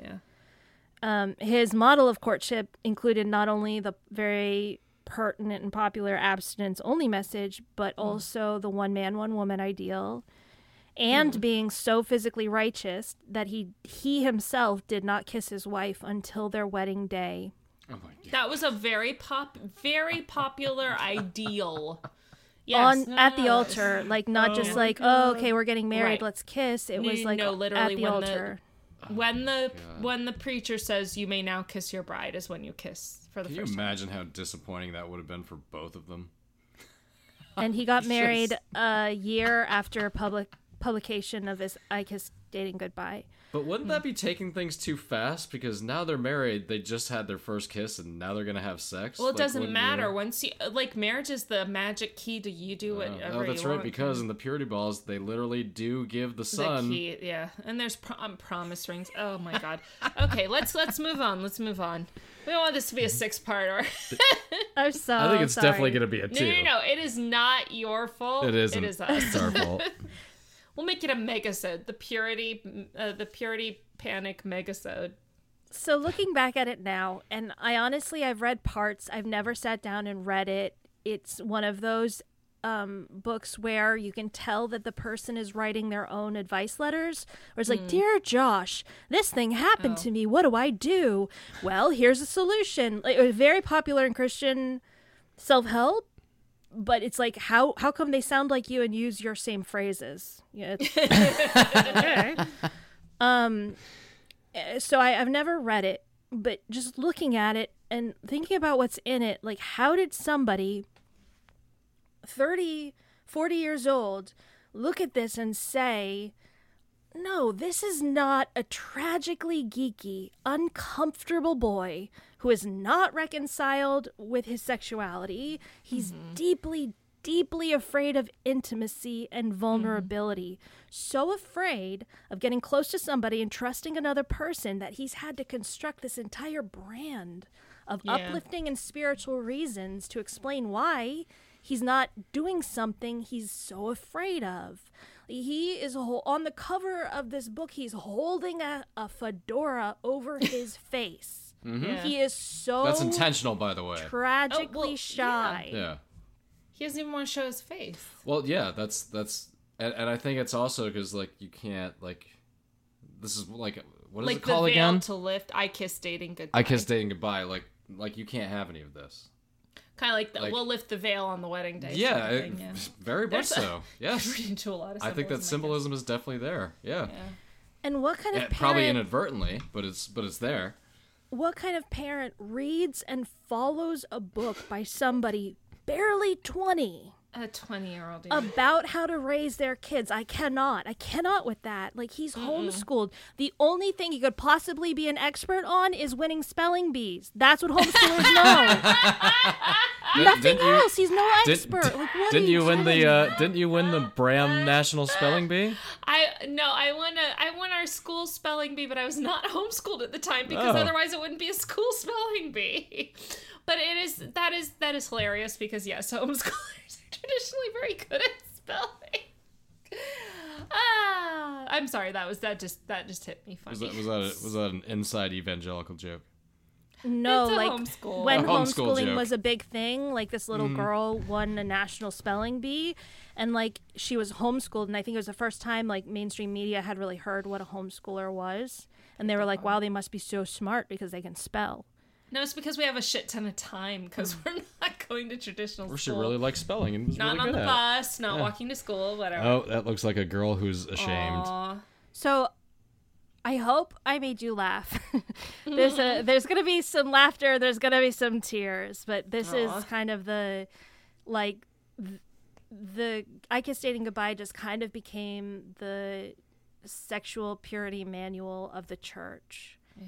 And it happened, like, right a book by a 20-year-old homeschooled kid. Yeah. It happened right... But that grown-ups, right. adults, yeah, that's what I'm saying. Hung on to, yeah. Like, I blame them way more than I blame him. Right, because it's just kind of starting to sink in, like what Sarah said. It's like, yeah, if you're 40 years old, who the fuck are... I'm 43. Mm-hmm. I'm not looking for advice from a 20-year-old for fucking anything. And it has nothing to do with... It's not their fault. Right. It's like you're 20. You're still growing up. You're still a child, basically. I mean, I knew less than shit when I was 20. But you don't realize that until you're 43. Well. So... But yeah, it is the parents' fault. So I encountered this right when I was of age to date. I was, 16, 17, and it was a really big conversation in my life for quite some time. The church, had accepted this as their sort of like their rule book for dating. Mm-hmm. And there's this big push to enforce courtship amongst the little group of teenagers that existed in the church. And now by teenagers existing in the church, I mean there were like, what, 7 or 8 people between the ages of like 15 and 18. And then the next youngest people were probably 30. So there wasn't... There was a weird cutoff. Yeah, there were groupings of ages. Just because it was a small group, it's not, like, representative of averages. And there's nobody, like, in their mid-20s who's kind of a youngish adult, you know what I mean? Not at that point, no. A couple came along later on, but yeah. But there was no, like, transition, and there's no one to point to say, like, it worked for them. You know, it was all kind of... In a small way, you can kind of relate to a 25-year-old when you're 17 and 18 and vice versa, but you can't really do that if somebody's 30 plus. To put it into context, so that book came out in 97 and like was adopted in our church. I was actually his same age when he wrote the damn book. Yeah. The year prior, when we first, and this is one of my first memories of being back or being at the church, when we moved, is that like one of the very first Sundays we were there, and I didn't know many of the people there. I knew some, but not everybody. And that was like one of the times of slightly larger attendance. A man who was middle-aged stood up at, like on the podium, the stage, whatever, with his daughter who was like mid-20s. And her boyfriend. Oh, my God. And, like, literally he was sobbing as they, quote, confessed that they had had premarital sex and that she was pregnant. God. But she's 25. Well, yeah, she was, like, she was mid-20s or something. But, and that... Fuck. It was, like, this moment of absolute shame and confession, but... They were going to, quote, do the right thing and get married, which they did, and, like, go on to have 27 children. Oh, my God. And, but that was, like, at like, 12, whatever age, like, that was the example of how sex was dealt with. Like, it was dealt with through shame. Yes. Yeah. Yes. It was like the Game of Thrones episode. The really strange thing about that I recall is that they got up and they asked for forgiveness from their entire church family. I remember that. You're right. It's like you're in your 20s. You're young adults. Go do what you want. And that the person who seemed the most ashamed was her dad. Of course. Yeah, because he's going to hell now. But you know, you're right. I remember that. It was like a... We're standing up here to confess and to beg for forgiveness. To confess that we're adults and we've kind of earned the right to do what we feel like. We're sorry for that. Well, and also like it was like an example of abortion is never on the table. Birth control or how we were, we should have. You just don't do it. Yeah. Unless you're married. Yeah. And then you have the child. Like, I mean, and I don't know their personal background, like why she ended up pregnant if they were using birth control or not. Now I'm getting weird, but just, so that's how the church dealt with, our church dealt with premarital sex from the... Sounds like a real hoop. That was, as I recall, that was like right after we moved. I think a lot of this had to do with the fact that the pastor's sons were approaching teenage age. They were a little bit younger than me. Yes. They're actually slightly younger than me even. So, they were just a couple years behind us. But I think that the pastor is kind of looking at, this Petri dish and going like, oh, man, this is what's going to happen to my sons. And I need to, like, set something up right now. Yeah. And I don't. Up. So we have an excommunication and a confession between consenting adults. That was our introduction to the church. Yeah, basically. And I don't know how hard they pushed to enforce it in a sense that it was the law. So I can't, because my parents were my parents, and they I think they kind of felt like it was an icky thing. They dated, and I know that they told me that they couldn't say that dating was bad because they had dated and it would have invalidated their experience. Well, that's a good way to look at it. It's true. So when all of this was, the conversation was going on, and as I recall, like, I was, like, going out with this kid, like, this is why it started to get brought up a lot.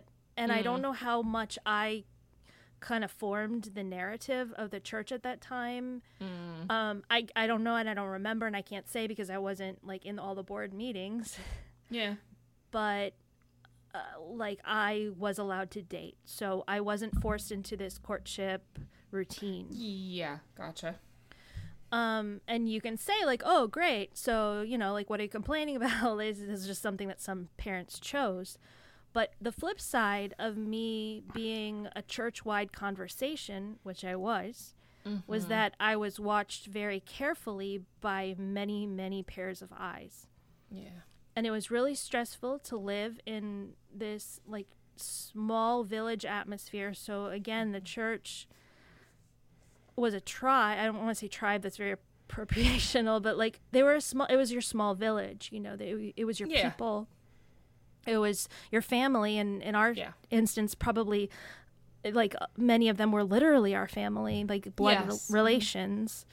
It's very stressful to live in that. We had a disproportionate number of relatives in that church. To live in that, like, small village atmosphere where both your outward and inward behavior was watched and judged by these sort of guardians of purity. Mm-hmm. So one day, for example, the pastor caught me hugging my boyfriend in church, and he later approached my parents to discuss my, like, whorish behavior for hugging somebody. It gets so much worse. Oh, my God. And I was 21. Oh, my God. So talk about getting so much worse. You're a young adult.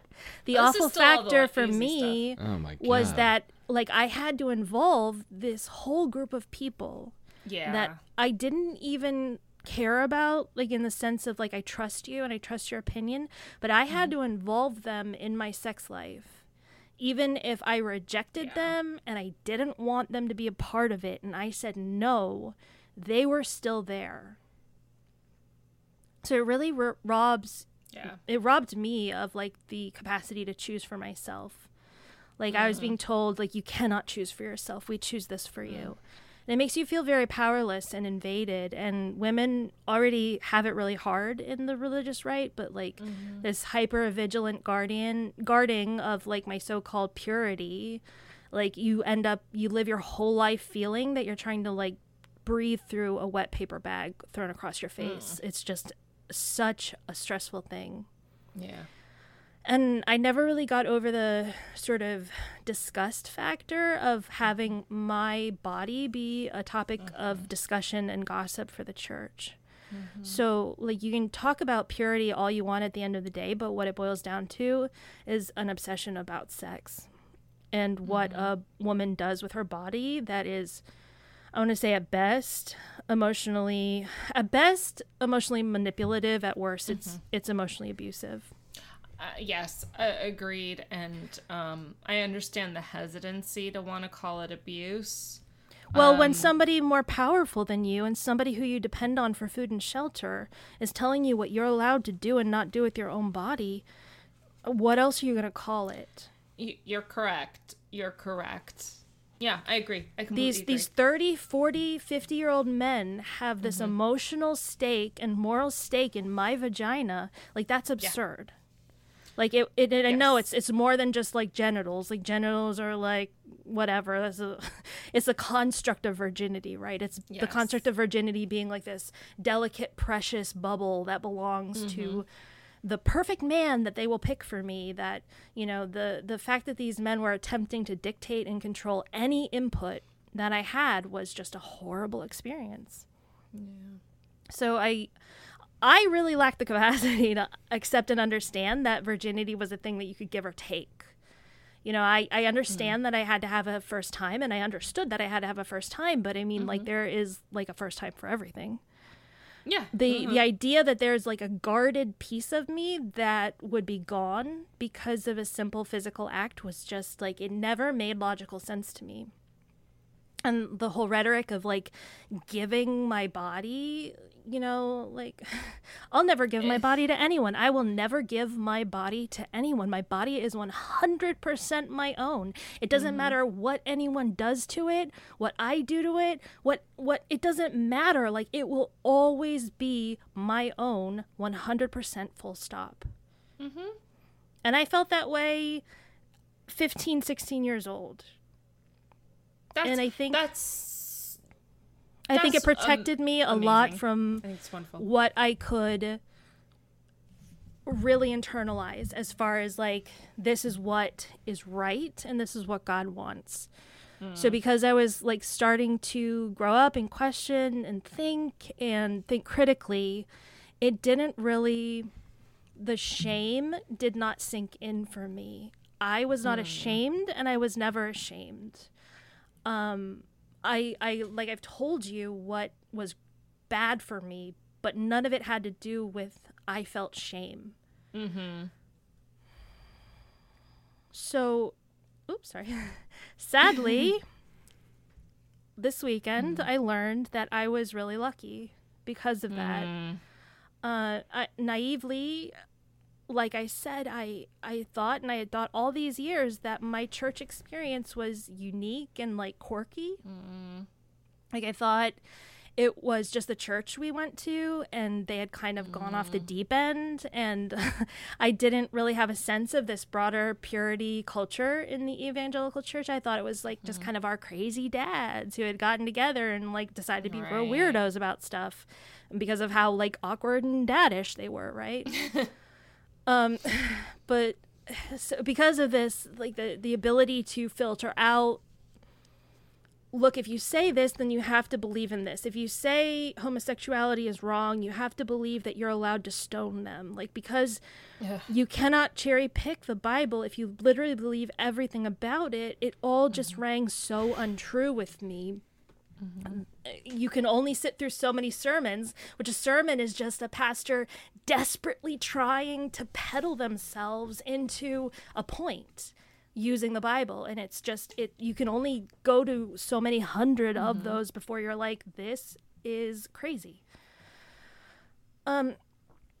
Unfortunately, a lot of teenagers did not have this, and they, like, totally bought into this culture. So they were so young and so malleable, and this was so pushed on them that they just had no discernment, and they bought into it. Like, they bought in. And, like, abstinence is one thing, right? Like, I'm not talking against abstinence. I will never talk about abstinence. No, of course not. That's a choice. If someone of their own volition and through their exact express own personal choice, that's fine. You don't need any reason, you don't need any justification, and you don't need anyone's permission, anything having to do with your sex life, and that includes choosing not to have sex. That is entirely up to you, and if that's your choice, go for it. But and no one is going to be your choice with nobody else making that for you. Nobody is going to suffer if they delay having sex at some future point for whatever reason, religious or otherwise. So, like, if you are a Christian, I'm sorry, but, like, here I am. I'm the secular world, and I'm telling you, I don't want you to have sex if you don't want to, kids. Like, this is if you're a Christian, I'm not trying to make you have sex, and I'm the secular world, and they're telling you that I'm trying to manipulate you, and I'm, like, cruising around trying to find high school boys to corrupt. But I fully support not having sex until you want to, and I support ever after that, only having sex if you want to. That, damn, I can't say amen. Yes, that is exactly it. And every time it has to be completely consensual because you want to. So while the purity movement was concerned with sex, and sex outside of marriage coming with all these terrible consequences, including pregnancy, AIDS, and death, it also taught something else, and it taught that there was a different conjoined aspect of sex that you would risk by getting close to the opposite sex. They taught that falling in love means that you're going to give your heart away in tiny little pieces, and that eventually you'll have nothing left to offer your soulmate. You laugh, but that is fucking insidious. I know. I'm positive these things were said. Yeah. The courtship model. It's the tissue metaphor, but with your, like, but just using your emotions, heart. Yeah, using your heart as the metaphor instead of a tissue. The courtship model and the True Love Waits model also holds forth that this idea that if you wait until after marriage to have sex, it is miraculously better than before, and better than it would have been before. And if you wait to fall in love with the only person you marry, your relationship will be miraculously better.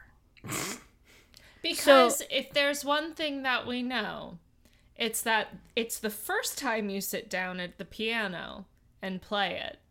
That is the objectively best you'll ever play the piano. Ever. Yeah. I'll never play that like ever again. Which is true, but it's because it was horrible. Not only have you given Christians something quantitative to set goals on, you've also given them the promise of this, like, just add water to happily ever after for the best marriage and the best sex and the best life on earth that can possibly be, simply because, and as a reward for, not having sex. It oversimplifies the ever after, as it were. And for many of these people, it turned out to be untrue. Oh my God. Believe it or not. Can I read that? Can I read that first headline? Sure.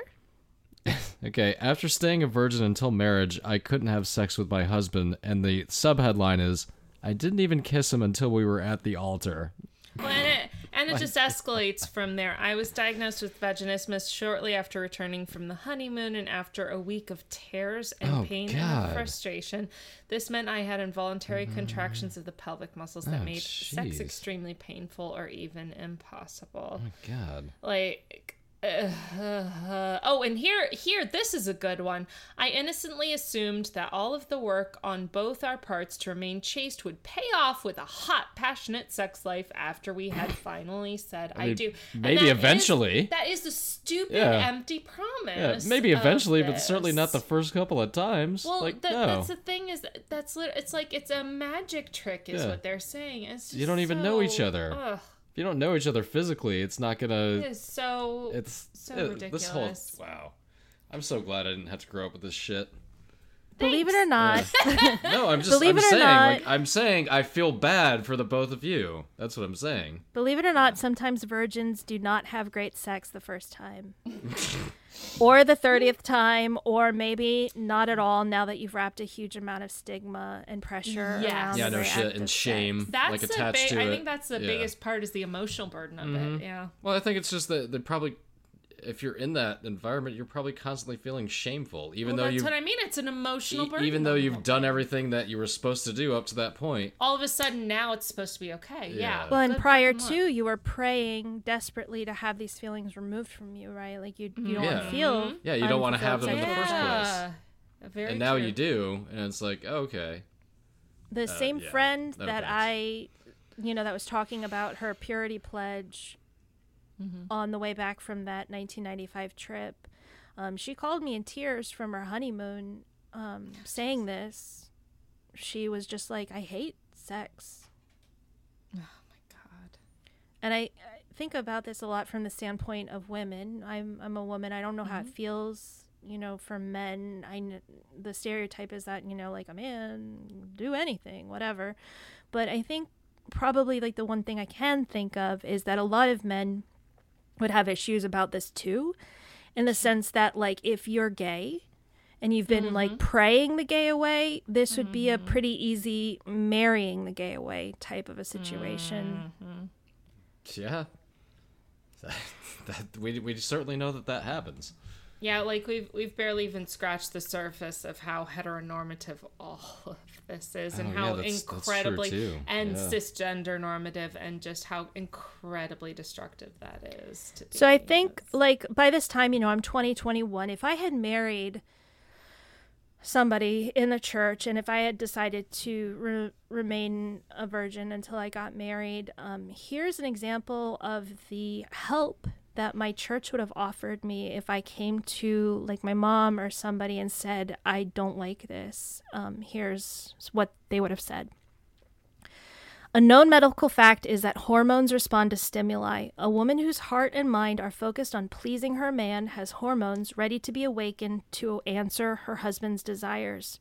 Before those hormones kick in and get active, a good woman should respond with great enjoyment towards her husband simply because she finds joy in his pleasure. She need not wait until she's stimulated to desire eroticism. She need only seek to fulfill her husband's needs. I have a tip for you. When you make your husband's needs central, you will get turned on to the experience and enjoy it yourself. That is the way God meant it to be. I know you're laughing. No, I'm not laughing. No, I'm not. I'm horrified by that. Disgusting and sad and tragic and I'm laughing in the sense of how fucking ridiculous it could possibly be to even think that, let alone spew that garbage onto fucking other people. Well, that's the thing is if you believe it because you're being told that these are like facts by people you trust, and that is abuse. Yeah. That is abuse. Yeah. This is quote from a book that was used as Sunday school curriculum for married women at our church. Fantastic. I can't even. It's from the same book. A perfect helpmeet is one who does not require a list of chores as would a child. Helpmeet? Her readiness. What does that mean? Okay. I'm sorry. Explanatory comma. A helpmeet is like a. It's from a Bible verse. It's what women were created to be for their husbands. It's a code. A helpmeet?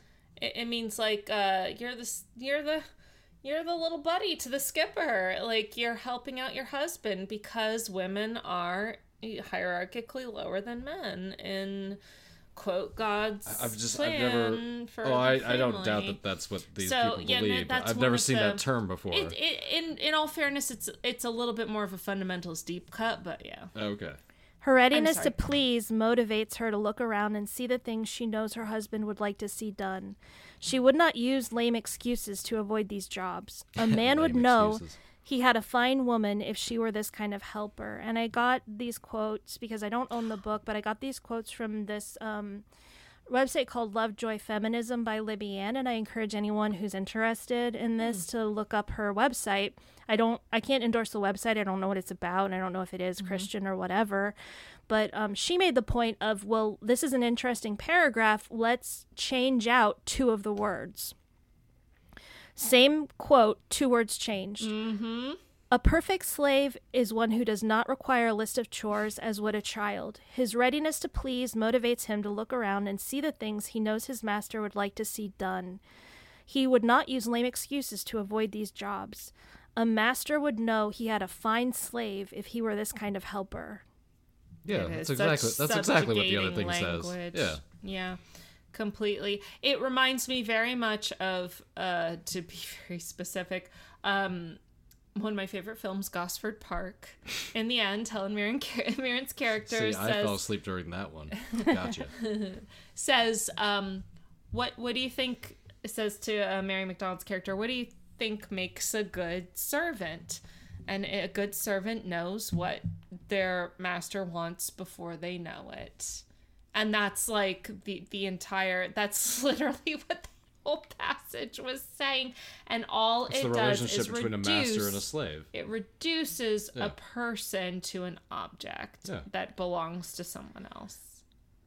Sadly, this whole book, that was used as a curriculum as teaching wives how to behave. My mom owned the book. It was the whole point of it was your job is to please your husband. If you don't like it, you grit your teeth, but you smile around those gritted teeth. So whatever your objections or whatever you're going through in your marriage, it doesn't really matter. You grin and you giggle and you just try to please him. So, I mean, not only are we offering girls this idea that you wait until you're married, everything will be perfect. If it's not, here's what you do. I can't imagine that this is good or happy. And I can't imagine reading this and being like, oh, this solves my problems. Is solving anything or making you happy at all. And if you're reading this going like, oh, yeah, that speaks to me. Like, how unhappy are you? Yeah. I can't fathom it. So we took a little break because this is going long and I don't exactly remember what we were talking about. So I'm just going to move to my next slide, which I... That's a good cut point. Yes. I want to say something really quickly about statistics. A lot of what the majority, the moral majority worked on were statistics. Mm. They use statistics to prove their points. And you think like, okay, they have a point. They have statistics to back it up. There must be correct. Like this is what churches were thinking. And in our church, we had people who used a lot of statistics. Mm-hmm. But the thing that I want to say about statistics is that when you look at a bunch of numbers without context, you can't interpret it. You don't know you don't know anything about these numbers. They are just numbers on a page. If they are not contextualized in a scientific study, there's really just no point in them. You don't know anything about it, and which is a terrible... I'm about to cite a lot of statistics right now, which means if you don't want to believe me, it's fine. I'm all for, please don't believe me. Please investigate these things. You can download the GSS data set and you can run code over it and come to your own conclusions. And please do that if that's what you want to do. But I can't really give you a picture. Like my question to the world right now is like, did this work?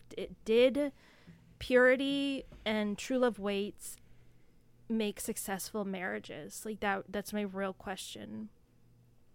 And I'm, I was indoctrinated with this strategy, and now I'm in my late 30s and I'm prime divorce territory, right? Like if I was going to get divorced, it would have been in the last decade. And what I found was a 2014 U.S. population Pew Research survey that surveyed, I think, something like 35,000 U.S. citizens about their current marital status. And they asked, are you divorced or separated?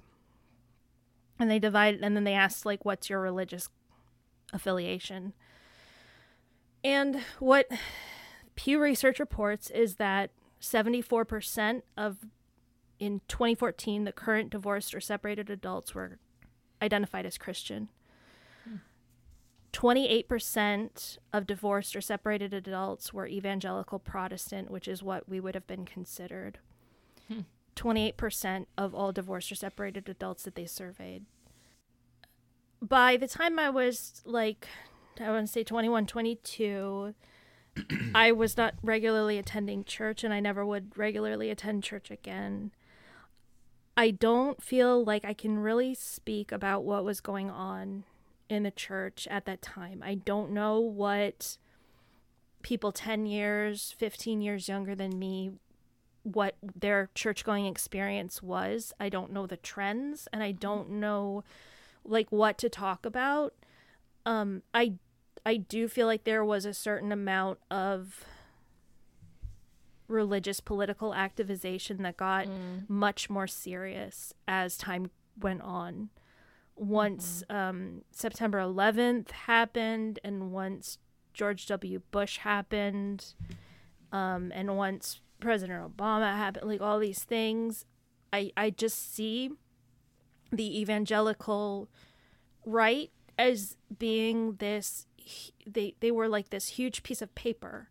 And like every time something happened, they folded themselves, and then they folded themselves again. And if you've ever tried to, no matter how big the piece of paper is, by the time this folding happens, you've got this hard as stone piece of thing that used to be, like a big piece of paper. It doubles down and it doubles down, and they just like cling harder to these few things.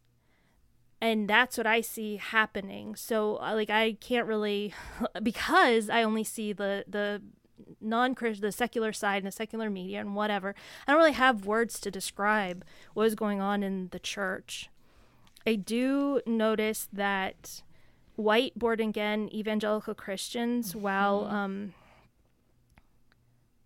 while 24% voted for Barack Obama the first time and 21% voted the second time.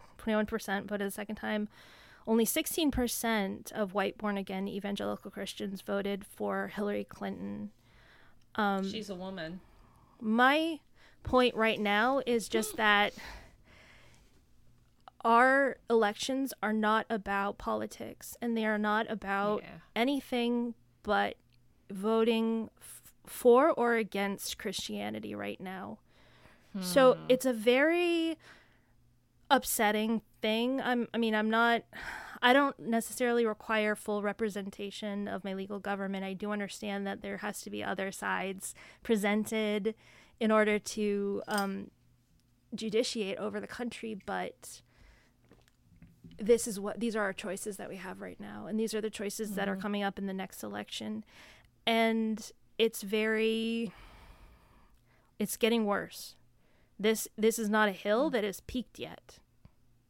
And all of this is because of the 70s, the 80s, and the 90s, and this purity movement and the religious right and the activization of politics. Like, we are still living it, even though, like, I have not gone to church. I'm still living in a country that we are voting our religion and not anything else. So that's my point about the last 20 years. I do want to end things on something of a positive note, I hope. But a couple years ago, I became aware of the fact that Joshua Harris, the author of I Kissed Dating Goodbye, had somewhat reassessed his opinion about his writing. Good. Which is not something that you really hear from evangelical Christians. I think that's a good thing. Well, listen to this. This is pretty usually, like, they fold. They keep folding, and they double down, and they get harder and harder. So to hear somebody is like, well, you know, like, I really need to reassess this. He made a documentary called I Survived I Kissed Dating Goodbye. And I remember, I feel like I told you about it, Rachie. I was like, I need to see this, man. I need to see what's going on. When I went to their website, they wanted my email address before I could watch the film. Like, film is free to watch. Just give us your email address. And I was like, heck no, I'm not giving you my email address. And I never watched it until this weekend. Okay. Because the film company released the film and... I'll tell you why. But the documentary was, I highly recommend it, right? Because apparently what's happened since he was the #1 Christian best-selling book, probably until the Left Behind series, he, you know, it was big. It was big even in terms of Christianity. So apparently in 2016, he gets the internet. And he finds out that there's a whole bunch of people out there who are very angry about his book because they were raised to think it was the rules, and it damaged them. And he's apparently really surprised because he has just been kind of moving up this mega church ladder, and now he's a pastor of a mega church in Maryland. Of course, like, I had to watch this thing, right? So I start the film. It's pretty obvious that it is Christians. So he, while he is kind of like, well, I want to hear about people's experiences and I want to know more, he does go to sex experts, but they're Christian sex experts. He goes to psychologists, but they're Christian psychologists. Like, it's pretty clear that this is not for secular audiences. It's for the liberal Christians, right? But there's a couple beats in this documentary that, unless he is... like, he has the power of Satan to deceive you. Like, he has these realizations as this story unfolds that are incredibly telling as to, like, how he ends up finishing his story with the Christian moral right. So a couple of these beats are things like, he's Skyping with people who are like me, had to grow up with this indoctrination, and he's like asking them, like, what was it like? Just please tell me what it was like. And they're saying, like, it was bad, but don't feel bad. Like, it's not your fault that people treated you like an apostle, like somebody who was like the living word of God was flowing from you. Like, just don't feel bad about that. And he there's a moment where he's like sitting, he's about to get out of a car. Like, it just doesn't look staged to me. And he's not reading off a teleprompter or anything like that. And he's like, I get that. And I know they're trying to make me feel good. And I understand that. But on the other hand, he's like, it's incredibly hard to go against the flow. And if somebody's given you this book, like, to hand back this book and just be like, thanks, it's not for me though. Because he understands now that if your parents are giving it to you or your pastor is giving it to you, it's this catch-22 of like, well, the Bible says follow their authority and this is what they're saying, but I don't believe it and blah and blah and blah. And he like looks in the camera and he's like, I understand this feeling because I've experienced the same thing. And I was the pastor of a church. And he just sits there like you can see these wheels are turning in his head, like, oh my gosh. And then I couldn't find, so this is pretty much verbatim that I'm reading to you because I could find that point in the film. The other point that he said, and I can't quote it verbatim, I wish that I could, but it was something like, he's like, yeah, like, what is even virginity? Like, we don't have a name for anything else that is not there as a thing, you know, and that you can take away, but it's but it's not like a physical thing that's there. So he apologizes, like, the end of the film. Well, me and documentaries, and the end of, like, for some reason I just can't stand the ending of documentaries, but I don't recommend you watch the end of the documentary because that's where, like, the woo-woo Christian things comes in, and he, like, he's in a church sanctuary and it's a big table and, like, all these different people are, like, eating this meal at the table, and it's a voiceover of, like, Christianity is blah, blah, blah, blah, blah. But at the end, he's like, I'm sorry I wrote this book. On his website, and this is the reason why I looked it up this weekend, because I was, like, kind of thinking about these things, and I was like, oh, what's he up to? Go to his website. On the front page, he's like, I'm really sorry for people who are unhelpfully influenced about it, and I never intended to hurt you. I can't recall all the copies of my book that have been published, but I have instructed my publisher to not reprint it. So he's like, at this point going, like, I don't even want this on the shelves. And this is, like, 2016.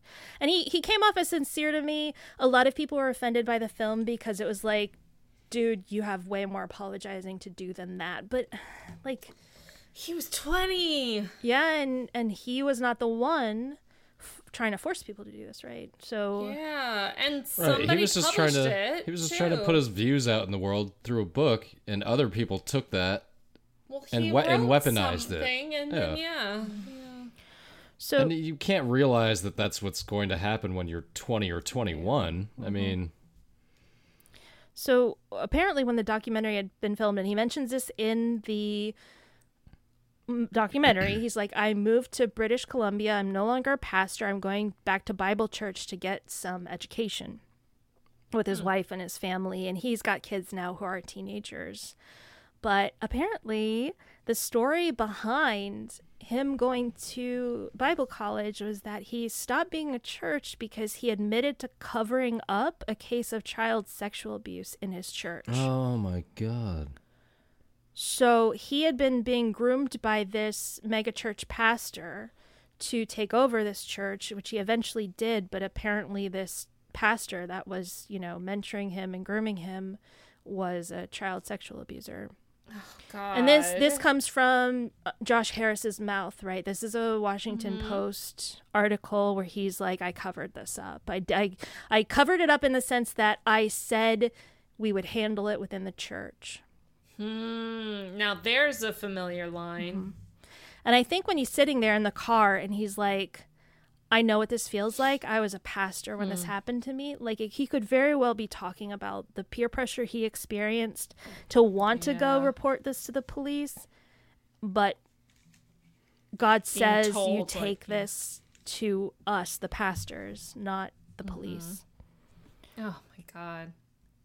So over a year ago, he announced that he was divorcing his wife.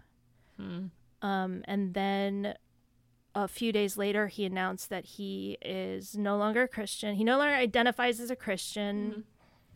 Mm-hmm. He's undergone a massive shift in his faith with Jesus Christ. Mm-hmm. He especially apologizes about the way that his book hurt LGBTQ people.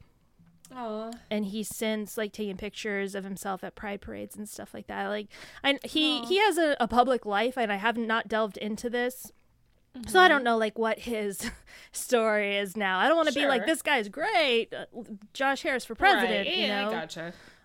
But this, you know, is something that happened a year ago, and you can imagine how what the evangelical church thought about that, right? Like, yeah. So he's. Well, I mean, obviously he's still going to have his flaws, because that's what we are as human beings. We're all flawed. Nobody's perfect. But at least he looks back and sees, like, man, like, I really fucked things up for a lot of people. Whereas somebody like Jerry Falwell Jr. would be like, wow, look at the fucking havoc I caused. I want more of that feeling. Well, or just like, well, I'm going to be living my version of the truth, but just be deceiving a lot of people. Like, to Josh Harris's credit, like, good on him for being like transparent on some level. And that's tough. And to like, I think something that's not talked about a lot too is deconversion. Mm-hmm. Or I guess unconversion, or maybe just conversion, but just conversion to something else. Non-religion. Yeah. That in itself, I can personally attest to from my own experience, is a really traumatic and difficult process that I don't think a lot of people understand. And so for him to be like open and honest about it, even just like, say it's just an Instagram post, whatever. Like, that's something, and, like, who knows what's going on behind the scenes for him. Mm-hmm. It's hard. I'll say this, like, at least he feels the weight of what happened. Mm-hmm. Certainly seems to be representing that. So just for him to be able to acknowledge that, mm-hmm. is a huge, mm-hmm. you know, that's a huge thing. Mm-hmm. Mm-hmm. Wow. So it was a couple weeks after this that the production company kind of dropped his film and was like, don't care, don't talk to me about this, you can watch it for free. And that's how I got to watch it. Oh my god. Yeah. Wow. So they clearly had a point of view and he was mm-hmm. living up to it. So jeez, what you say about deconversion is correct, but it's in evangelical Christianity, in addition to you having a deconversion, like, you are dropped like a hot potato, right? Like, it's not like, oh, you're questioning your faith, come to church and like hang around, mm-hmm. and we'll talk to you about it. It's not that at all. Like, the moment that you say something mm-hmm. like, I don't know about this, they're like, well, you were never a Christian to begin with, because Jesus says you will never leave the flock if you are a Christian. So you are actually a false Christian the entire time. There's a whole spiel that they have for you, waiting for you if you ever do leave. So mm-hmm. He calls it, I thought it was interesting, he calls it a deconstruction. I've never heard that term before. Sure. It's a thing. Yeah. It's a whole, you know, you can look it up online, and there's people who, you know, talk about their experience of deconstruction. I don't know. Maybe you're constructing something else. Like, it's not necessarily, you're not tearing something down necessarily. You're building something else. That's a way to look at it. Yeah, reconstruction. Mm-hmm. Yeah, maybe. Ugh, that has many connotations. Yes. But I thought that, like, I didn't know anything about. I obviously don't read a lot of, you know, Christianity Today, so I don't really know what's going on with these people. So it was kind of interesting to hear about. I did watch Jesus Camp again. Now that was a fucked up movie. Now that I've seen it several times, it's hard to really fathom the shock that people have about it, but I would highly recommend watching it if you have any curiosity about what it's like to grow up evangelical, what it was like for me to grow up evangelical. Just watch that film and know that it was everything except for speaking in tongues. So yeah, we weren't oh my Pentecostal. God, why am I blanking? Pentecostal. But that, like, everything they said, every word they said were things that I heard in my childhood. Yeah. I also recommend, please watch I Survived, I Kissed Dating Goodbye, because I think it really was somebody who, like, you can see the wheels turning and light bulbs pinging and him being like, I see, I get this now. I was wrong. Mm-hmm. I was wrong, and everybody and everything was wrong. And I also recommend watching for free on Vimeo, Give Me Sex, Jesus. I thought it was a really balanced look at the purity movement. They were the ones that kind of opened my eyes to it being a political thing, but they got a bunch of different viewpoints. So they had the couple who waited and were just like, we are so happy we never had to live through that heartbreak of getting your heart broken. We never had to do, you know, like the whole party line. Like they took, there was a part of growing up though. Well, and to not be like, this is everybody's experience no matter what. Yeah. To be, like you said, more balanced. Yeah. So I reckon they even had like current, like 30-year-old virgins, you know, like who are just kind of like, well, I've messed around, or, well, I'm still waiting. You know, like there was a lot of different viewpoints. No documentary can really capture everything. As I put together this PowerPoint, I had a whole bunch of Purity Bowl pictures up, but it was nearly pedophilia. I couldn't put it up. I agree with you on that. It was like fathers holding. It's creepy as It was like fathers holding their daughter's hips and so, and I was like, this is like no. I had to nope real hard. Back out of to that. The inappropriate. That is completely like, I'm with you. But if you want to see them, they're out there, and so watch those documentaries. There's a lot of books written on it. Somebody wrote Virgin Nation, put a lot of political, psychological people, experts, which psychological ... experts are kind of, they've got their eye on this, and they're like, well, there's a thing called emotional abuse. Like, even if you're not slapping your kid around, if you're telling them they'll die and go to hell if they don't do this, like, that's pretty bad. So there's a lot out there. It's worth learning about when you realize that we are living with a president who was elected based on these things and based on the pro-life movement, which, maybe that's a podcast for another day, but I didn't even want to touch it. No, that's a good call. You know, there's a lot of evangelicals who vote predominantly, 99% on the pro-life. The chart that you put up, what white evangelicals vote for on Republicans swayed from 74% to 81%. From between Obama the second time and Trump. No, going back to Kerry. Kerry. So if you are a Republican running for president, you're going to pick up.